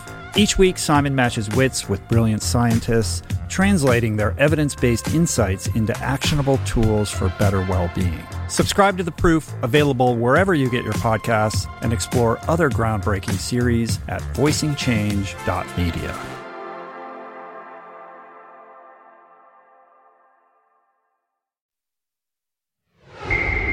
Let's talk about the fitness journey and the pool workout. Legendary.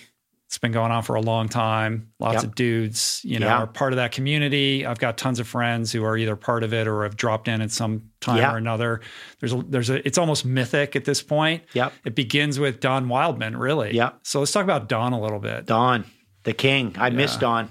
So Don, uh, one of my heroes, uh, is, will be, and always will be, was, is, and he's passed away. But Mr. Wildman, uh, you know, started Bally's Health Clubs. Right. Started. He was a founder of the largest health club chain in the U.S. Was in the Korean War. Um, when he was 17 and, and did the Ironman, what he did first one when he was 50, I think. Yeah. Did did 10 or 10 or 11 Ironmans and you know did used to do all the all of the uh, senior games in Utah, all the bike racing stuff and and him and I I met him uh, at a helicopter snowboarding uh, resort in Canada. Randomly, some guy just says, "Hey, that's Mr. Wildman. You need to meet him. Go over there." And so I, hey, went over there and hey, uh, nice to meet you. And he was sitting there, and then and then cut to like two years, three years later. I was down in Malibu at a at a restaurant that we, we eat breakfast. Walked in there. Gabby and I had just moved uh, moved there, and he happened to live right up the street. And then him and I just started spending time together and you know doing a bunch of crazy things. He just was an endurance monster, Right. And he and he you You know just and destroy workout. anybody on a bike. Yeah, he just was a monster when it when it came to just you know suffering. He was a king of suffering. He loved suffering. Yeah. yeah. Yeah. So that was the original crew, right? Yeah. Like he had this spot down at the beach and Yeah. you guys would meet up there and, and his do gym and yeah right. Mm-hmm. and his crazy gym he had a crazy circuit workout that take you two and a half hours and then we'd ride the bike Right. after to go eat breakfast and and uh, and then I kind of brought all the the water stuff to him so it was like he he swam because he you know triathlons and stuff but he never uh so I got him into foiling and stand up paddling and Uh-huh. all that kind of stuff and and we so we started you know venturing into the water Right. and and and uh, I did the race across America with him, uh, or at least Yeah, part of it. that. I remember yeah, that. We did yeah. part so of you- that. something happened like yeah, our, halfway our, in and well, you our guy up, got hit. Our, our Right, one of our right, teammates right, got got run over by the opposing team's escort vehicle. Broke my friend's leg, so that put us out of the race. And because we, were trying to, we were. Uh, Trying to, Don was trying to break the record. He just wanted Uh-huh. to go break the record with a bunch of people that no one heard of. it was like a four man re, four yeah, man team. four man relay. It was And then you ended up like paddleboarding down the Mississippi or something like well, that. I did the Colorado. I did the Colorado. I've been down the Colorado and stand up paddle and bunch of you know all that Right. all that suffering. I think we our our best one was we did. uh I call it the Hawaii 500, but we we biked every island in Hawaii and paddled every channel consecutively. So we biked across the Big Island like 125, 130 miles Uh-huh. from South Point to the to the tip, and then we paddled to Yeah. Maui. Then we biked across Maui. Then we paddled to Molokai. Then we biked across Molokai. Mm-hmm. We paddled to Oahu, biked across Oahu, and then paddled to Kauai. The last paddle was uh, 22 hours. So I paddled 22 hours on to Kauai. And then we That's rode the intense. Then we back. Yeah, Yeah. that was that was, that I, was I did. I suffering, did, pain I did, and suffering. I did five Ironmans on the five Hawaiian Islands in Yeah. a row. I Yeah. thought that was badass, but I wasn't paddling in between the islands.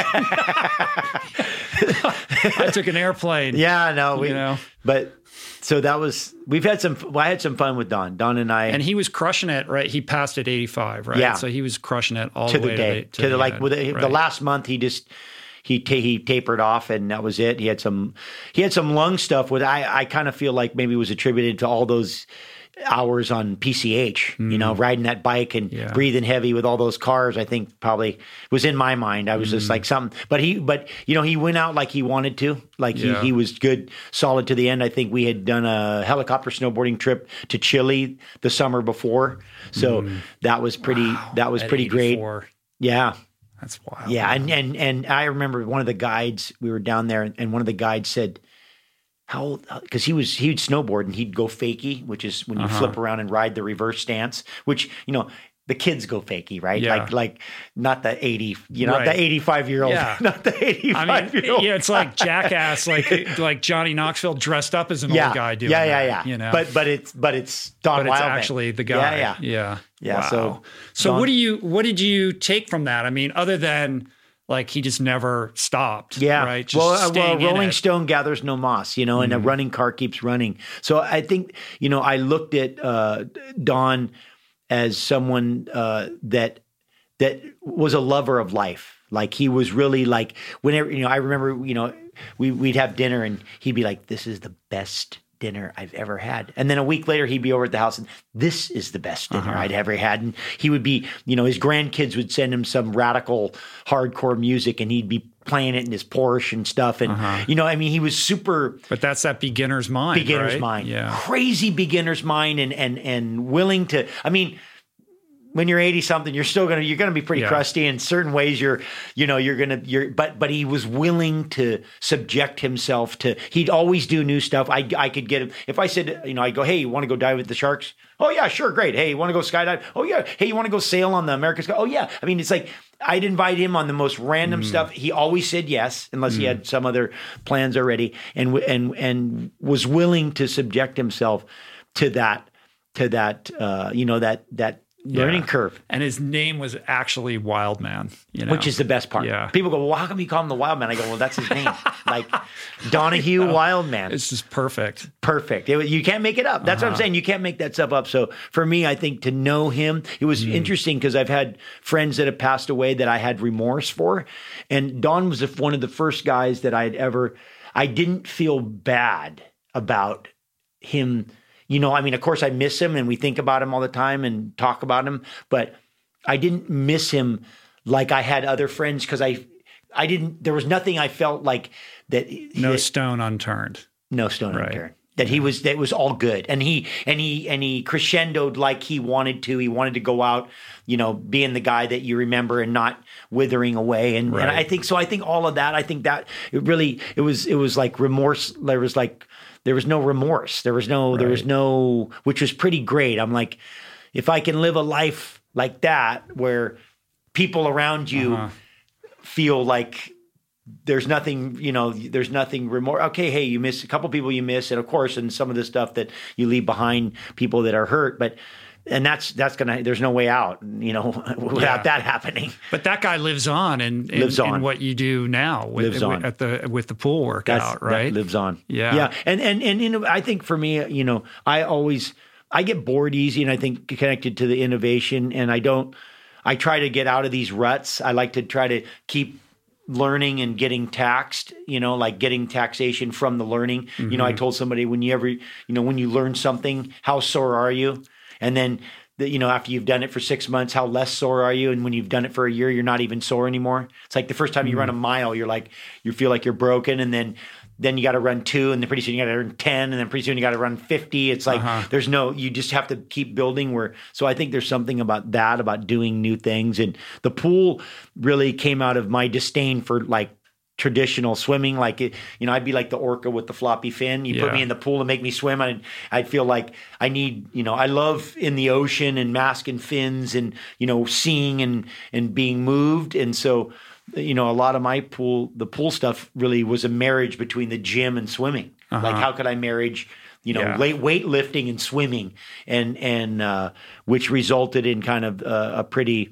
you know, and then we throw in heat and ice and some other, Right. you know, other kind of exposure stuff and breath work, and just always trying to change it up, just uh, looking for, you know, looking looking to make it new and and interesting and and and uh, and try to stay out of those ruts, you know, because Yeah. it's just those they're easy to get in, and before you know it, you're, you know, you the Right. the bottom's sitting and on you the could ground. play around. You could play around within the rut and think that you're innovating, but you're still very much in the rut. like that's something that I I definitely plead guilty to. you know, and then I'll convince myself that I'm working on my weaknesses, but I'm really not. Yeah, because I really don't want to. I don't want to work on the weaknesses because that sucks. Yeah, right. yeah. because you're gonna not Yeah. feel good. No, it's true. You It- know? it's true.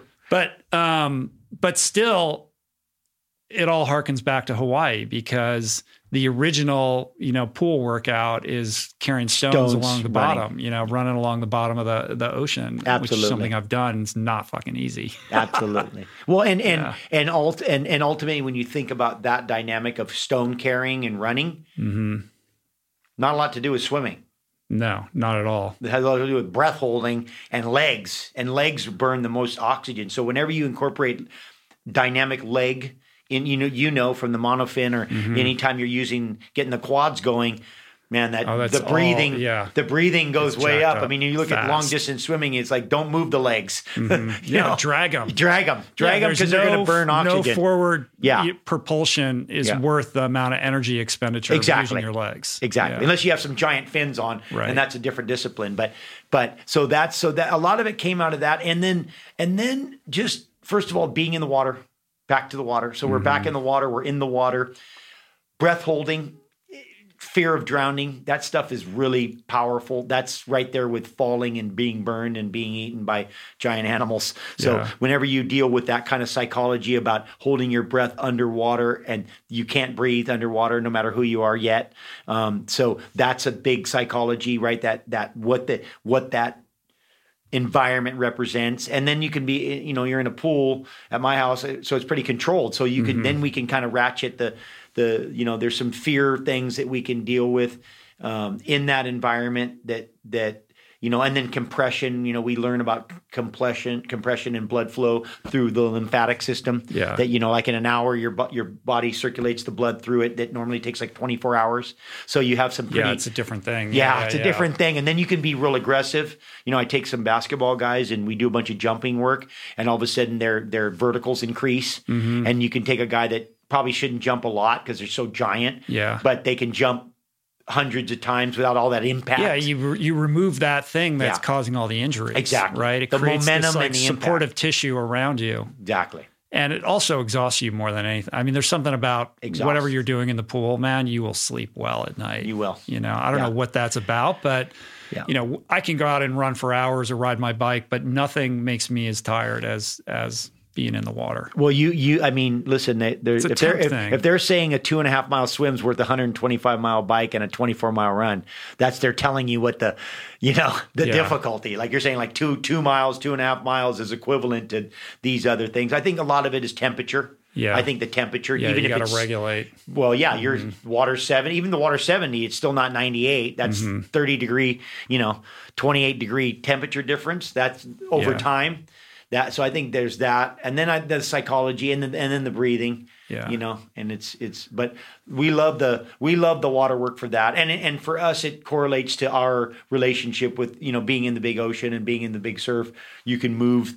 You know, Mm-hmm. i- i- i- one of my theories is that that you will gain technique out of necessity, right? Because if you, to, in order to swim a giant dumbbell across the pool, you're going to have to be efficient. Like Mm-hmm. I don't care what your stroke looks like, and I can get a stroke coach and be like, "Well, you should move your arm and do your thing." I go, "Here's a dumbbell, swim it over there." Yeah. And if you can swim We'll that dumbbell over there, you're doing something right. You're learning. You're knowing. You know. Yeah. You know. It's kind of like putting a giant Uh-huh. pack on. You carry a huge pack, then you take it off. Probably going to be faster. You know. It's like Yeah. Yeah. When you add the survival aspect into it, right? You Mm. Yeah. got to get to the other side somehow. exactly And you're going to use all your limbs to do it. Anything you can to get there. Mm. Well, it's also it's still like there's not it's not like anybody else is doing this, right? So that it's so open ended in terms of like the innovation. I'm sure you're, you're, like, amazing to me all the time, right? It's amazing to me that that it's not that they're not that it's not being applied.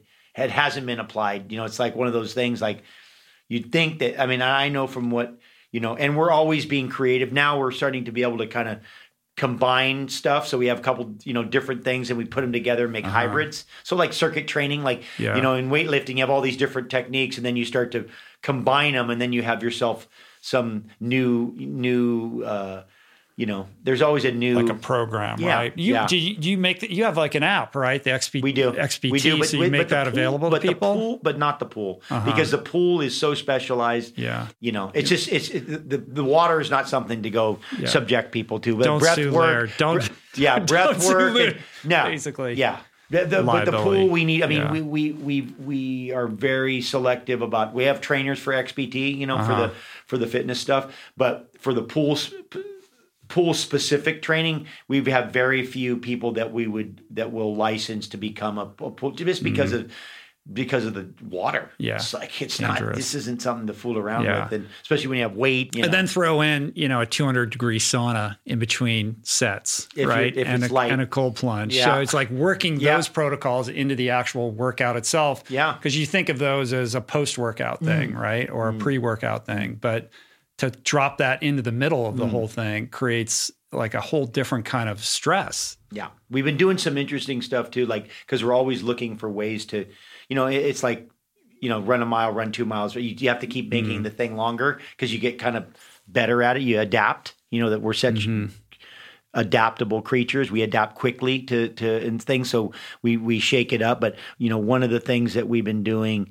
Um, you know, I mean, we put the we put the you know we put the assault bikes and some of the other stuff in the saunas. Yeah. But we do uh, one of these protocols where we do a where we ride uh, some sort of cardio assault rowing machine, one of something that boosts your your cardio, and then we go into the ice plunge and we do we go back and forth between those, and that just has a pretty profound effect on you. Pretty, Yeah. gives you a good hammering. But Yeah. you know, just when you think we always say, just when you think it was safe to, you know, Right. to do heat and ice and do the, the thing, now you gotta, you know, Now it's now be you got a new. But we do, Right. but we just, I guess we do that out of more out of our kind of our interests are you know in our Uh-huh. search our discovery. It's more out of discovery like hey what if you do this? Oh that's cool let's try that and see and and a lot of it comes from that. It comes from that innocent you know that like that child like you know why are kids so good with certain things? Like they get a they get a you know a, new, a phone and they're all of a sudden doing everything. Well, because Right. they just they don't just go well what if i i don't know if i should and you know they they just go into it and i think that's I think that that's that's healthy. I think it's go about it. Whatever you're doing, go Right. in. It's like good chefs are. Oh, I didn't think that that curcumin would make that taste Right, right, better, right. or whatever. Just Yeah, you know, it's just and and that's the same. I think in innovation is really again a formula. It's like you can put it in whatever you're doing. It doesn't. I don't think there's. a I think the basic structure of it is the same no matter what, no matter what genre you're Mm-hmm. in. Just change the backdrop. Like what what what is it? Fitness? Is it nutrition? Is it is it sport? Is it art? Is it tech? Is it what is it? It's like It's y- curiosity, Yeah. willingness to try things, and Yeah. then ta- kind of remo- taking failure off the table. Right? It's not about that. It's like we're just we're going to pull on these threads and see where it leads us. for sure. And failures and failures part of that process. Mm-hmm. Yeah. that's just your that's part of what Yeah. you're doing. That's So you're what are you 56 now? Yeah. 56. Yeah. Um what like what are you like I'm 54 so you know it's it's like trying to figure out how to continue to stay fit, stay engaged, try new things. But are there certain things where you're like, oh, I can't do that anymore, or I've noticed this about like how I'm aging, so I have to, you know, adjust. Like, where are you at with all of that? Well, most just- of the things I'm doing is not so measurement oriented. I don't have all those data stuff to use that against me. It's smart. Yeah. There's some of that. I don't have that. Well, I only ran that mile at a Uh-huh. one. You know, I don't have all those numbers to that would probably sh- show some deterioration. I mean, I just think it's Mm-hmm. Yeah, part but of the you're nature. of- also so attuned with your own body. You Yeah. know where you're at. Yeah. You don't So- need all those things. So a lot of it is, you know, I, I, I guess for me, a lot of it is I'm just not doing a lot of the same things Uh-huh. that I've been doing, and I, and I'm more, you know, a lot of my training really has been not to hurt myself because in the past, a lot of times you get Uh-huh. your training injures you, and then you're kind of like, oh, that's not great. So lately, it's been more about that, right? It's a little bit more about okay, and you know, I think the holistic thing is is become I'm better at it. Like I'm better at my my diet, my sleep, my workout that's not hurting me, my you know, so I'm mm. in a way I think, you know, whether my performances are are are you know, I, I just don't I, I don't I don't have any real tangible measurements of, you know, hey, I'm not as fast up the hill. Yeah. I mean, I know when I when I, you know, if I go get my 18 you know my 18 year old protege with me and i go up the hill and he kind of you know disappears i'm like well i might not have dis you know i might not be back Uh-huh. Yeah. here if, when i was 18 let's just put it that is way this, but is this this guy Luca that's Yeah. living with you? Yeah, yeah. I was hearing about this. Yeah, guy. yeah. So Yeah. he's a young, big, big young big wave big wave rider rider. yep from half moon bay and you And- just took him in. Well, yeah, my I, uh, Gabby thought it would be good for me, you know, to, uh, since I'm since I'm in a house with all women. So Uh-huh. She she she uh. She she met him, and he was he was you know young and full of testosterone, and looking to be uh, an aspiring. It looks like he's an aspiring SEAL at this point. Mm. So he's aspiring to become a, a SEAL. So I'm I have a lot of friends uh, that are in in in the in the SEALs. So Yeah. uh, that are out and in, and so I've been exposing him to that, so he has a better idea of what that will entail. Um, he's a big wave surfer. Um, he's a little bit of a throwback, a pretty rare uh, type of person in this day and age. He's he's kind of like you know like a 1950s Cro-Magnon man, like a little bit like Yeah. this is his the way his mind works, and and he so he's been good. He helps us. He helps you know helps us at our at our home with all the details because we have a lot a lot of stuff going on when you have you know daughters and Mm. people and stuff and just and and train. He's really been with us to train, so he's he's been getting and it's been and it's been nice to s- to watch him implement kind of our our work and then see the result that it's had on him and he's Yeah. it's made him strong so it's cool to see to watch him pool train and and do, you know do high x with gap circuit train pool train do all this stuff breath work and heat and ice and all that stuff and watch it watch him kind of Uh-huh. you know kind of Well, benefit it seems like it's your way of paying forward what you received, right? Like the you, Yeah. you, you know you you've Yeah. been the beneficiary of having like strong men in your life to to sure. be guiding forces from your stepdad and Don and et cetera, right? So For now sure. you can do that for this kid, Yeah, which is well, it- cool. well, I think that's also uh, what do they say too? Um, at a certain point, after you, you know, march on the ladder, maybe you you either want to be a a king or a wizard, right? Uh-huh. Or you want to be you want to be you want to whatever that looks like. But I mean, and I don't mean a king in the in the same of, but you're just not one of the soldiers fighting in the thing, and that you can be. It's more about a wizard. I kind of like the wiz, you know, you're like the wizard, and and the guys come to see you. And I always thought that when like I was when I was young, I wanted to be like just like a you know a, a guy like a, the wi you go see the wizard he's in the barn over there like you It go is like that though. you know what I mean? Like pilgrimage yeah, up to yeah, your house. Yeah, yeah, yeah. You right? get to go gonna see the wizard. Go visit the wizard. He's over there, and it, it- you know, and Uh. not that I'm a wizard by any means, but but I do like that because I have been that right in Mm-hmm. my life. I've been like, hey, Gerry Lopez, you know, I, like go to Gerry and Gerry would be there, and he he he's just ahead of you. He's Mm-hmm. lived more, done more, and then you go to him and try to get some insight, and it's and it's good for me if I can bestow some some some knowledge. Uh, that I've been that was bestowed on me that helped me go along my course. Mm-hmm. Yeah. Uh, I mean, I think that, like you said, pay it back, and I think that's. I think at the end, I think that is really something that is that culturally we've lost, and and it really goes back to you know the wise men that we you know that they're supposed to be the wise men. I'm not. Right. I'm definitely not me, not one of the wise men, but they're supposed to be these these people that you that you're supposed to look up to them. Actually, Right. they're supposed to be elders. We revere them for their Yeah. elderly knowledge as opposed Which to may be dis- dismiss them and put them in a home. Exactly. Yeah. And and and maybe maybe maybe that's just because they survived. That maybe that the knowledge is, is that they just actually made it long enough to live that long. I'm just saying, like that might be. It might not be anything tricky. It just might be. Hey, you can't be. It's like Wildman. You're not going to be around. 60. The, yeah, you're not, you're not going to be around the world for 85 years Mm-hmm. without getting something. Something's popping up, and even if you can just observe the guy and be like, hmm, the way he does stuff, maybe that's something to.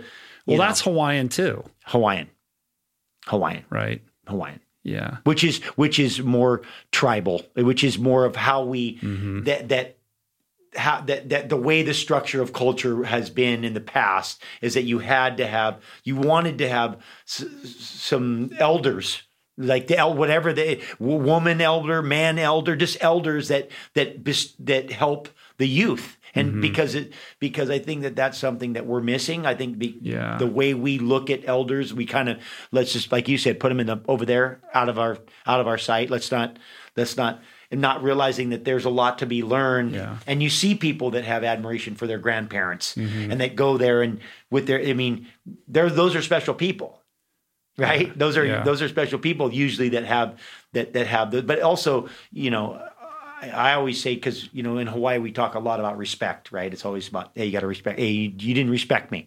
Well, I always say yeah, but you got to act respectfully. Mm-hmm. So act mm-hmm. respectfully, and then you get respected. So you know, I think it's important that the elders act respectfully, and then they can be respected. But if the mm-hmm. elders are not acting correctly, Not behaving not behaving, then it's no. I'm just saying, and that's part of the issue too that we have culturally, right? Is Yeah, yeah, if the yeah. elders aren't behaving correctly, then it's hard to respect them because you're like, well, you guys aren't even behaving correctly, so we're not going to. But maybe they're not behaving well because they've been disrespected to to you know unfairly. Exactly, you know? exactly. And we have lost that. I mean, I you know I'm reminded of Julie, my my wife's father. She grew up in Alaska. Yeah. he was an engineer. Um, he moved the whole family up there, and he uh, he was having the most success like in the very late years of his life. Like he, it got to the point he's like 89. He could barely see. and he would keep getting hired on these jobs because Knowledge. the Native American culture respected him, and they're like, "We'll we'll send we'll come and pick you up. We just we need you and we want you there." Like Yeah. he was the wise man, right? And even though he's like, "I should be retired," like he just couldn't quit. Yeah.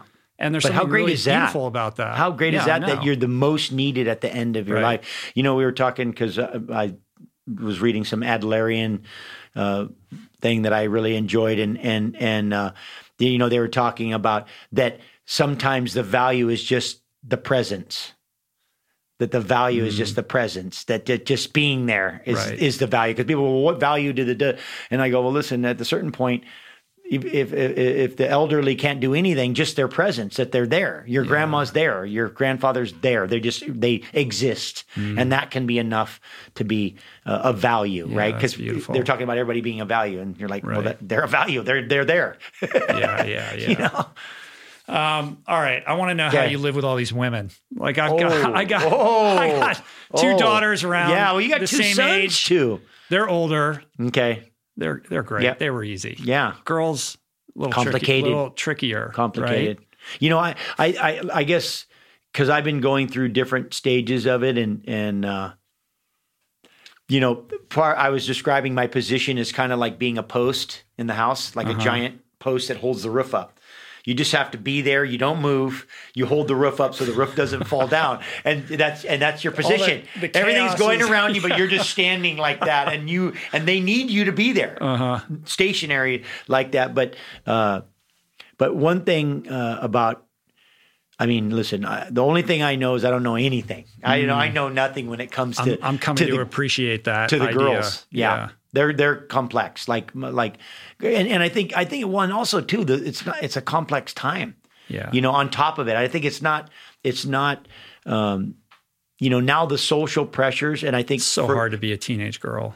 and you're and then it's and then it because it's 24/7 it's not just when you go to school at school or when you go to the playground at the playground it's not just at these places it's all, All day long every day and i think that there's a lot of uh there's a lot of pressure um on that Mm. on them. And and you know I, I i think i you know for me i feel like I try to lead by example and and and uh and I'm pretty pretty I mean it's all about honesty. Like st- st- talking about you know I have a conversation with my youngest daughter about makeup.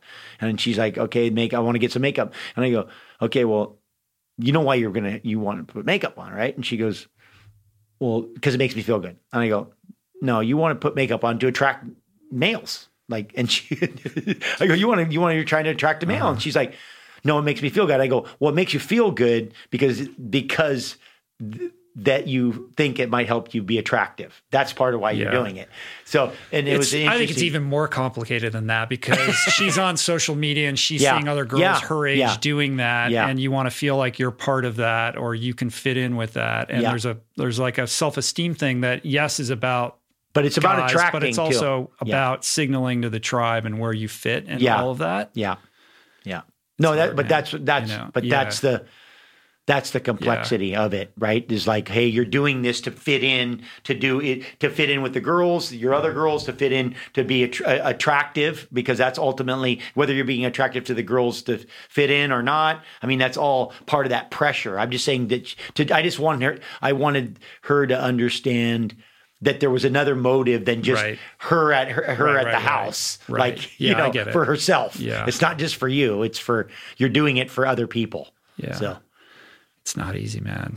no. I feel like uh, kids either define themselves by trying to model the behavior or the example that you set and and like kind of covet approval that way or they define themselves in opposition to who you are like i'm going to i'm going to just contravene everything that you're about to create some distance and maybe that's an attention thing i don't know but i'm i'm dealing with a little bit of that right now where it's like everything that we're about not interested and My- my the idea that the you beach. have like your daughter's going to come to you and want to ask about life advice like that's not happening No. No, no, no, not quite. I- and I'd trying like- to figure out like how, what yeah. the right thing to do is. Yeah, you model you you you set an example, you model the behavior, but you have to have a very loose relationship with the results of that and you got to be able to roll with stuff that like you didn't expect. Well, and I, I I have a feeling that you're not going to see the fruits of your of your work until they leave. That that that that a lot of the seeds that you plant and a lot of the things that you do, you you're, you won't you won't you won't see you mm. won't see until they go out of your house and and and they have their and and and and because those seeds whatever it is that you've planted those are growing but you can't see them Right. and the thing that they they're going to turn into is going to it's going to come after it's Uh-huh. going to come late it's going to come i mean i i can speak for myself personally like Yeah. how how that later in my life who's like 25 or something like that, yeah right? Older. yeah Mhm. yeah Yeah. yeah, and then I have, and then I have, you know, a seventeen and twelve. But, but it's like I think a lot of this, those fruits are going to come later on. You're gonna, Uh-huh. it's going to be, you know, they're gonna, you're gonna, you wish you would get to, you know, reap the rewards of it, but there's none of that, Yeah. right? There's none of the, No, no, there's no. none of the, there's none of the, there's none of that. That's deferred for who knows how long. Who knows Right. how long? You just hope that they come that comes out. But you know, I, I I see it happen. You know, where the girls will go. Well, you know, my one one of my daughters will go be with some a family, and then they come back, and they'll the family be like, "Oh, she's so amazing, so helpful, so great," and I'm like, I'm like, I know. I have. "You talking? Is that did no, was that hard?" We're talking about the same person. yeah. I You know, my, my I- daughters hate the beach. yeah. You know, like oh the beach, So oh hate the beach, hate surfing, hate Yeah. surfing, hate the beach, hate working out. You're eating that God, God set it up that way oh, crazy. I I, so I that have they a couple, can be your teachers. Yeah. I have a, uh, I have, uh, Gabby doesn't like it when I say that, but I'm like, yeah. I said, your children were sent here to wear you out. Um, and so you can die and they can take over. And then she's like, oh yeah, that's, no, that's just not right. And then my other thing is I said, parenting is like building a samurai sword. You take the steel, you heat it up, you beat it with a hammer, and you stick it in a bucket of ice, and you just do that over and over. And eventually, it's the hardest steel in the world. I said, parenting, a parent, you take the kids take you, they heat you up, they beat you with a hammer, and they stick you in ice, and they do it over, and then you're tempered. Like when you're done parenting, you're gonna be like, you're gonna be tempered. Either You're gonna- that or you're you're Broke- done. or you break. break you Or you half break and and you're done. throw you back in the furnace. Right. So you've been you and Gabby have been together for over 20 years. yeah, right? we're going 25. Yeah. We're coming up on 25. Um, and and you've kind got- of you're, you you've kind of modeled this you know relationship in a public facing way um, which is interesting you know like uh, the way that the dynamic that you guys have figured out for yourself i think is super um, inspiring in that and you know my wife and i are you know we strive to do this ourselves is that you know you're both very independent people. You're not defining yourselves you know by you know what the other person you're, you're not relying upon each other to define who you are right? There's a there's a respect you come together when you come together it's quality but you both have your kind of independent worlds and you provide the space for you guys to have those experiences and they're not loaded in the way that a lot of relationships are where it's like yeah i want you to be that guy who goes out and surfs big waves but only on my terms right and that's that's hard to Yeah. get to that place Yeah. Yeah. I, I, you know, I think both Gabby and I, probably our childhoods, the relationships that we saw around um, us growing up or the lack of, um, you know, one of the two, I think that, that had an, a big influence on us. I, I you know, I, I, I know that, uh, you know, we talk about, you know, each of us are, are responsible for our own happiness.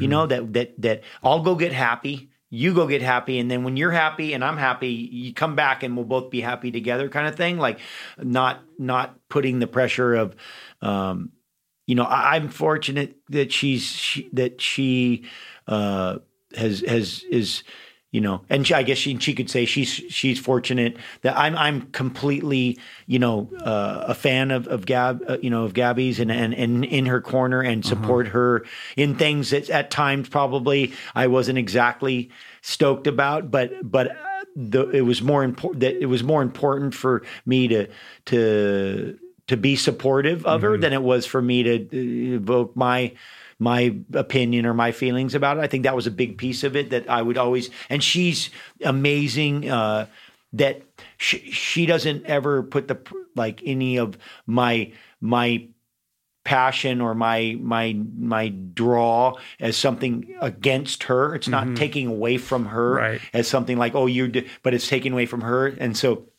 you know, I, I, I, the, the combination of, but we, we, you know, I, I, it's funny because we were, you know, we've talked about this before in the past that it's like her and I. I think we have enough. We we we're scared enough of each other that we're like, it's a cold war. You know, it's a cold. We have a cold war. We're just we know it's that we both have nukes.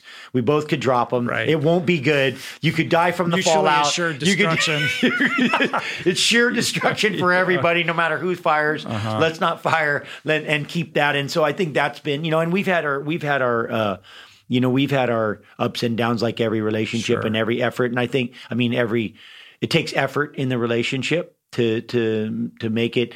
But, uh, but uh, you know they they did a study with 10,000 couples and they said that the only uh, thing that was consistent amongst all successful couples no matter what the dynamics were was that the man respected the woman.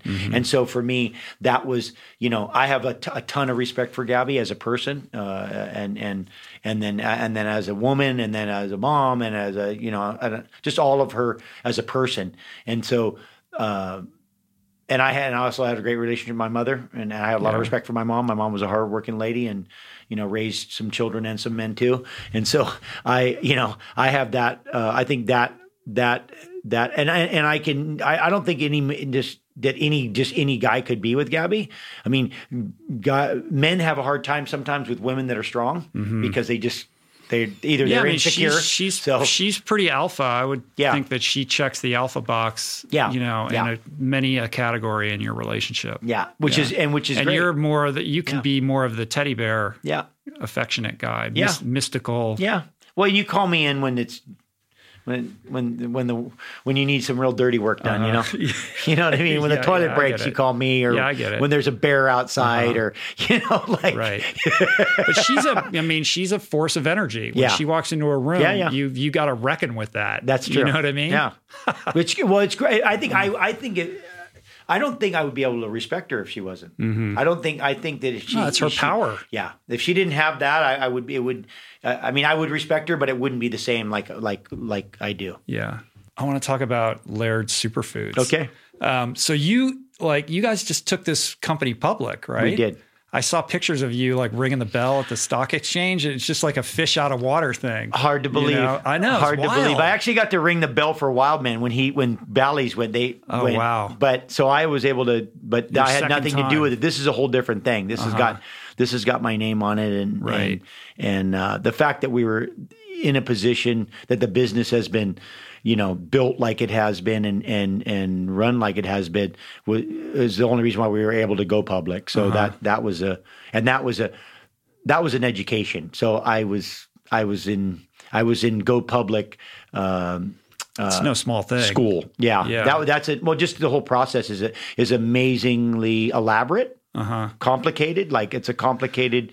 I, I wonder how com- I mean, as many companies do like given all there is to do and Hmm. and the details and i mean we're fortunate enough to have great people that that that was you know that- Yeah. that was well, I taken think, care I of think it, it, I mean, obviously it suits you perfectly because it's so part and parcel of your ethos. It's really just a manifestation of you and your lifestyle. It's the iron. That's the irony. Yeah, I'm just saying that's the irony. Well, Yeah. it's that weird Yeah. thing, like Yeah. you know, you you you mature into something that you're not, right? Like the idea that you're in New York City at all. Like Yeah. I know you spent a year there when you were a kid, but like those that's oil and water. yeah, Um, but when I look back over the course of your career, like you're somebody who's done lots of deals and had licensing and you've had Yeah. this product and that product and some of them worked, some of them didn't work. And I, I've always looked at it at an arm's length from a distance and not really knowing anything, thinking like he just needs to get with the right partners because this guy's got so much to offer and maybe he's not partnering with the right people. So I look at Laird Superfood, I clearly he's with the right people and this is working. And it's Yeah. like it, to me, it feels like long overdue that you should Well, have had a win like that. this like a long time ago. I, I appreciate that. You know, again, it's all about timing.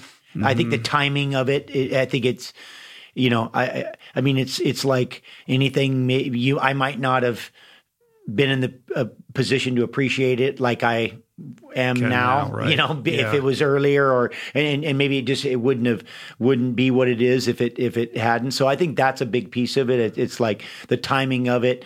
I, if I if I had to say, hey, when you know you get to choose whenever it was going to happen, I, I, I, the way it's happened, and the and and and the truth is, you know, Gabby and I talked about this before. You know, we've been very cautious about who we align ourselves with throughout our careers, Yeah. and and and just about what brands and is it reflective of our brand and all those kind of things and and and the truth is that we had to you know ultimately build a brand that was reflective of our brand Right. that was and i mean that's Yeah. that's and and that, and they were that we were able to but but that's the truth the truth is is that You want to do it right. You yeah to do it yourself. well, well, we Mm. just because there was no one, there was no business that we could think of that really, truly reflect reflected our, you know, our brand Mm-hmm. like like like this does because it is our brand. So it's so I think that's a big that's a big uh, piece of it. And and you know and and again, I always look at ideas like all ideas and and you know and superfood is one of them that because everybody's all, we're all so caught up in monet. It's always about monetary, right? How mm-hmm. much this and how much that and, and all that stuff. But I always think that it's about ideas, right? And so if you think about how big is an idea, right? Well, let's just think how big is the idea of Facebook? Mm-hmm. Pretty big idea. It was just an idea. What was the idea? Well, I'm mm-hmm. going to connect people and the thing, and then you got Facebook, right? So how big is any any of these these these? uh, How big is you know how big an idea is is the Apple phone, or how big an idea is a, you know, stand up paddling in my little world or how big an idea is you know whatever the idea is and the other stuff comes later but the but the the idea itself you know what is that like that what is the what is the nucleus of the idea and i think that's the you know Mm. So with th- this, that the determines idea is- the potential right Yeah. So with this, the idea is how do I get people eating better? How do I get people Please. eating healthy? How do I Please. get people excited about eating healthy? please how do i get Yeah. Uh-huh. stuff in people's diet that aren't like people are out there that aren't eating well like that don't even don't even have an opportunity to even understand what Right. eating well is Who've or never could, heard of turmeric, which by the way, you Ever. brought me this yeah fresh turmeric from Kauai. ever. But you know what I mean? I'm just saying, like they, they don't have Yeah. any they don't have any idea or the resources or the availability or all those things. So I think that's so it's really about that I about that idea. And I think you know it, it's in our nature, especially Hawaii, where aloha is really about helping, about mm-hmm. sharing. Like it's a sharing culture. I mean, we have other things about it, but one of the things that that I was gifted when I was a kid was that I was shared with. You know that you that there was a lot of aloha that aloha is sharing And ohana. yeah, and Ohana exactly. So the um, but that I think I think I think how you know I think it's uh, it's about ideas at the end that all of this stuff is about ideas and then what you know and then seeing how big the idea is what's the potential of an idea uh, of an idea it's like I mean everything we have going on right now every company that you see I mean our country all, all just everything everything's about ideas and the potential of what they can be and and and then you know trying to maximize that how Mm-hmm. big how you know it's like the idea of tow-in now you have Nazare it's like Right. things just appear to reflect a concept so Yeah. but Yeah, it's a trap, man. So in this case, though, you're you're not going into an office and managing people, right? well that's not I- my that's yeah, not my that's skill not set thing, that's right? I have Like a you're formulating. I have a par I have a partner Right. um, who who who does that very well. So he he Uh-huh. that's his his his gift, and we have and we're attracting we're we attract good people. Mm-hmm. Like we just it's the you know how that is. I have a thing I used to tell Gabby, a thing called a honey line, which is, you know, when you f- see a bee, you follow the bee and then another bee, and then pretty soon you're at the hive, and that's where the honey is. It's like, Uh-huh. Yeah. so good people attract good people. So we have, a, you know, we have a, we're attracting really good people.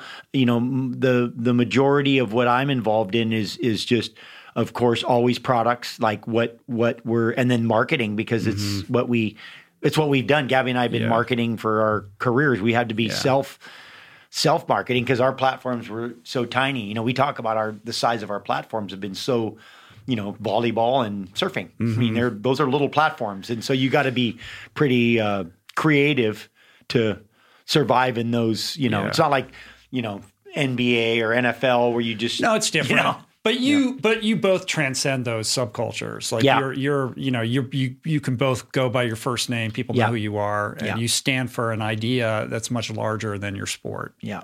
Yeah, and, and when I think we've been fortunate to be able to do that too. Yeah. Right. So there's it's a combination that, you know, and I, I I tell young athletes all the time. I go, hey, listen, if you if you, it's important for you to know how to talk.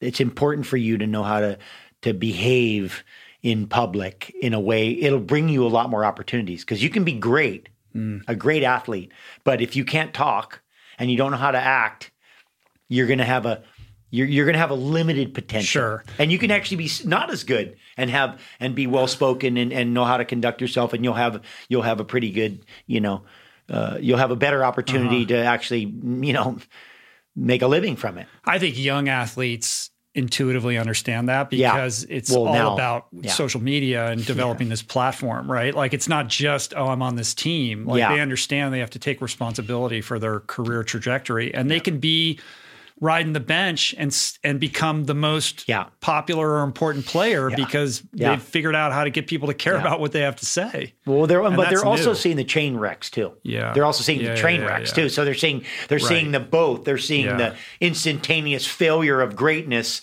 and then they're seeing the success of subpar. Right. So you're seeing both. So they're having there's a there's a you know they're they're they're they're getting a pretty good spectrum of you know what Hmm. what not doing it right or what doing it right looks like. So they're Hmm. you know because we're at the end we always talk about monkey see monkey do right. We're the that's what humans are. We we when you see it, it's hard to be the monkey that doesn't see and does. That's the that's always the trick. But Uh-huh. inevitably.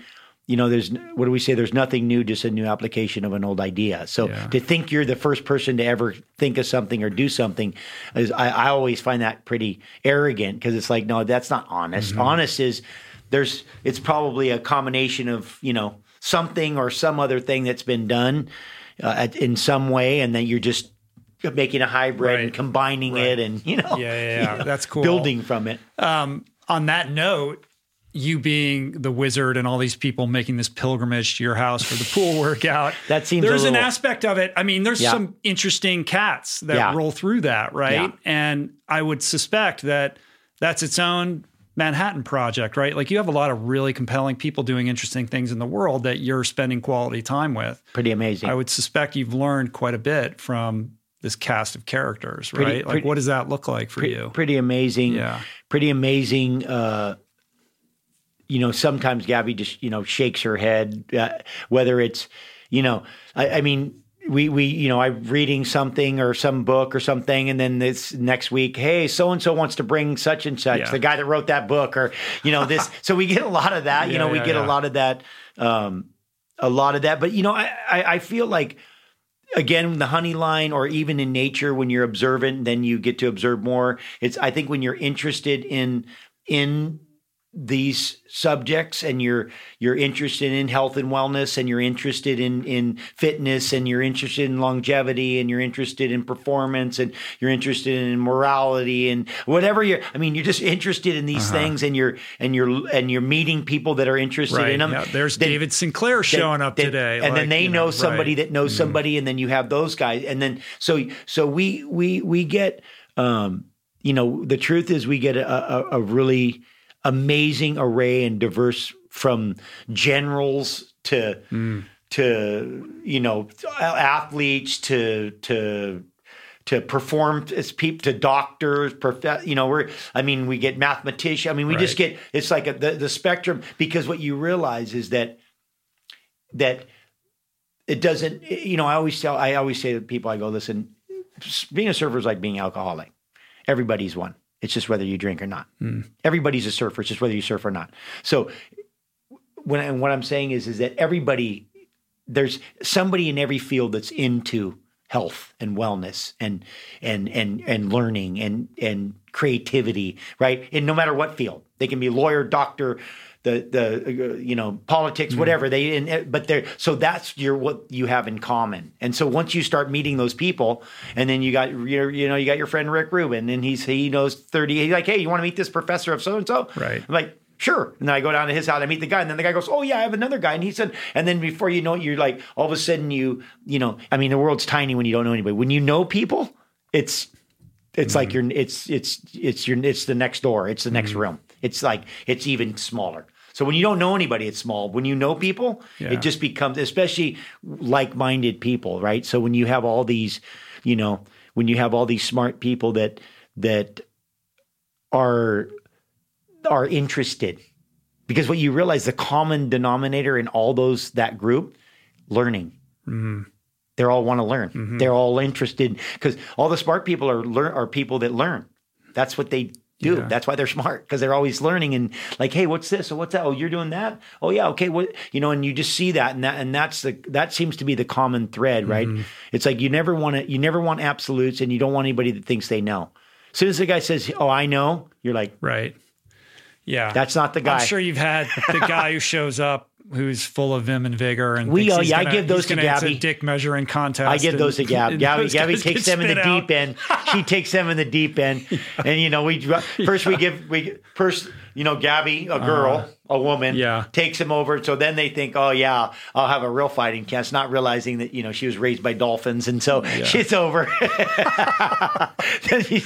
so, but yeah, you know we. I mean, I always. I think it's like a mirror. You know, Uh-huh. it's like a mirror. If the guy comes with with you know a little edge, and you just Yeah. give him an edge, Right. Like- he's gonna he- he's gonna get what he came yeah, for. for sure. We won't let we won't let you down. Cool, man. Well, I, I want to be respectful of your time Yeah. and and uh, and let you go here, but maybe before we do that, um, given your unique um, skill set and life experiences and adventures and everything that you've you know experienced your whole life, you have a a unique lens on the world. Like when you look at how most people live their lives, it's very different from how you live your life.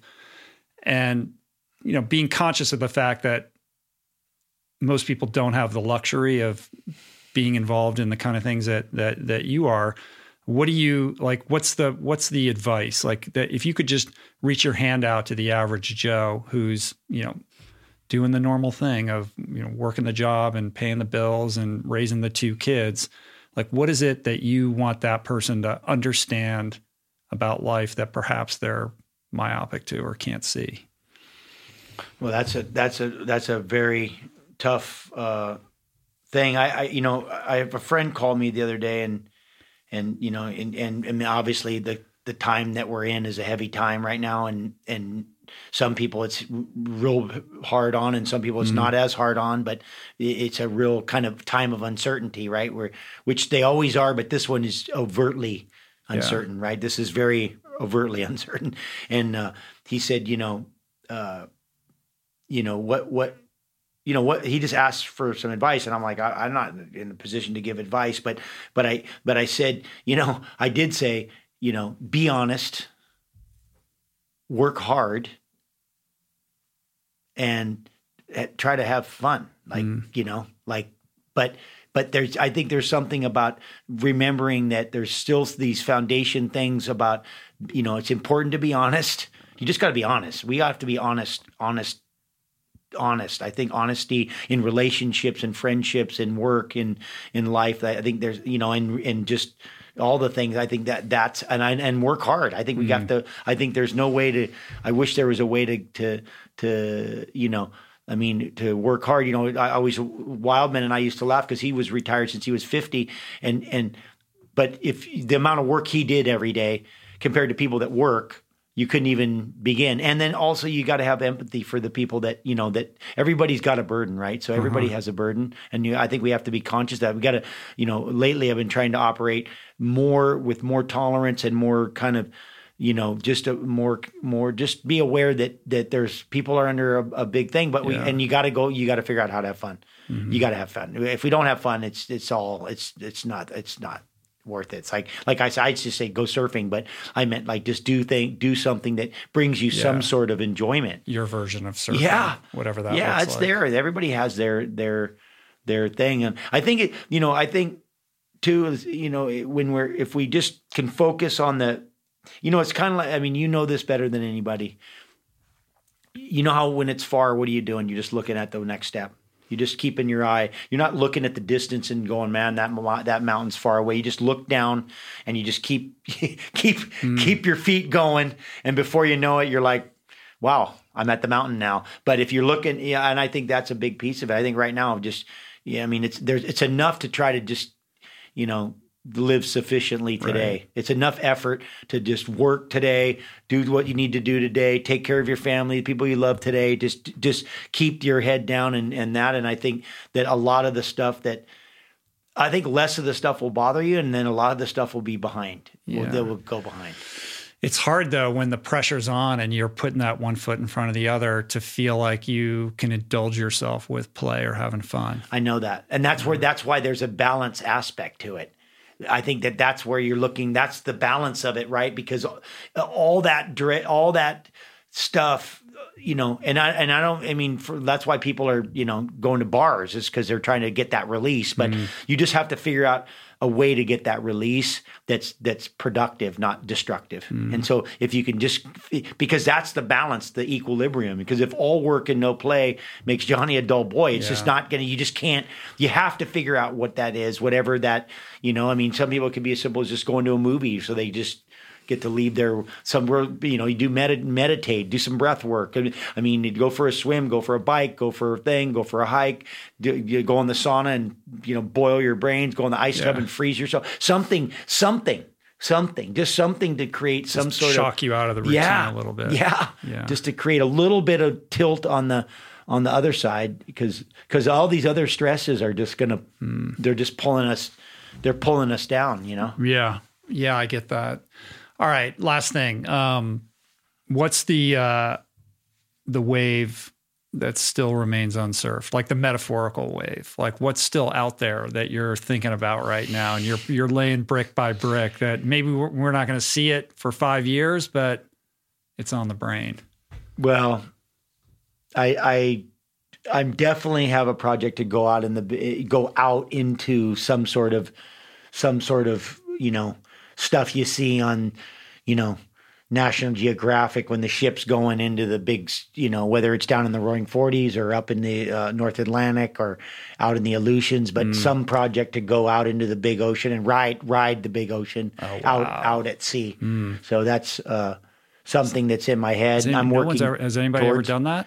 no. No, I don't. I probably sh- they Yeah. probably shouldn't want to. Yeah.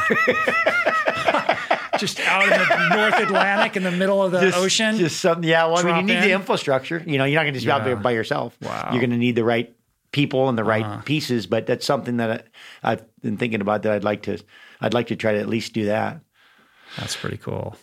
Well, it's just there. It's just, it's something there to be done. That'll be. I I have a feeling it'll be something special when that happens. Yeah, that's epic, man. Um, all right.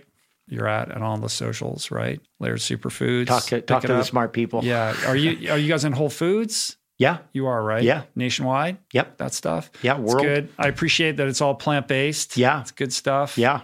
Non GMO. Yeah. Just the purest. Simple. Right.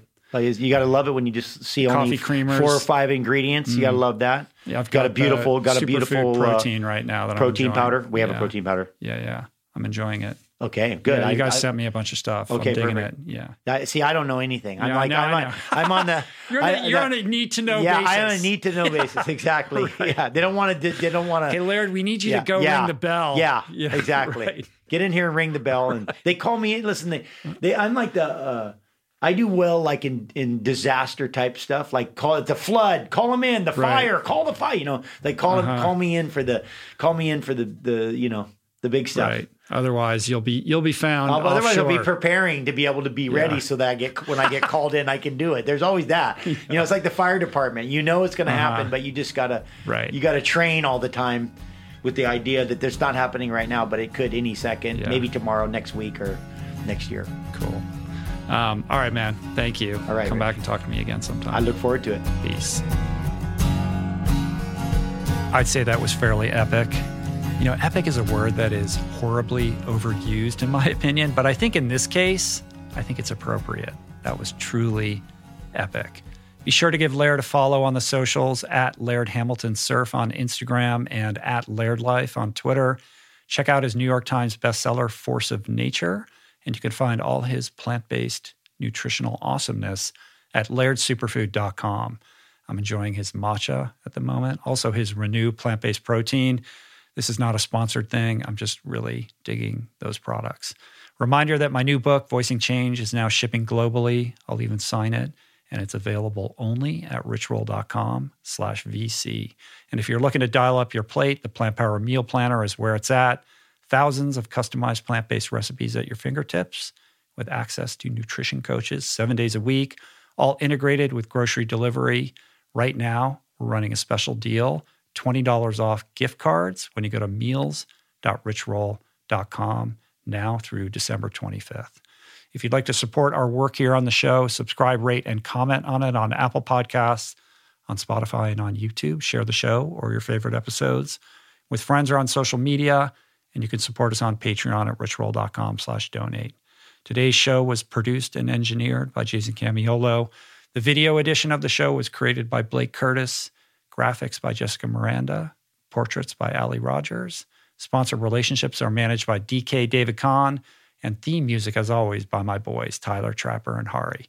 Appreciate the love, you guys. See you back here shortly, soon, a couple days. Until then, get outside, engage with nature, get outside your comfort zone, love the people in your environment, and be well. Peace. Plants. Namaste.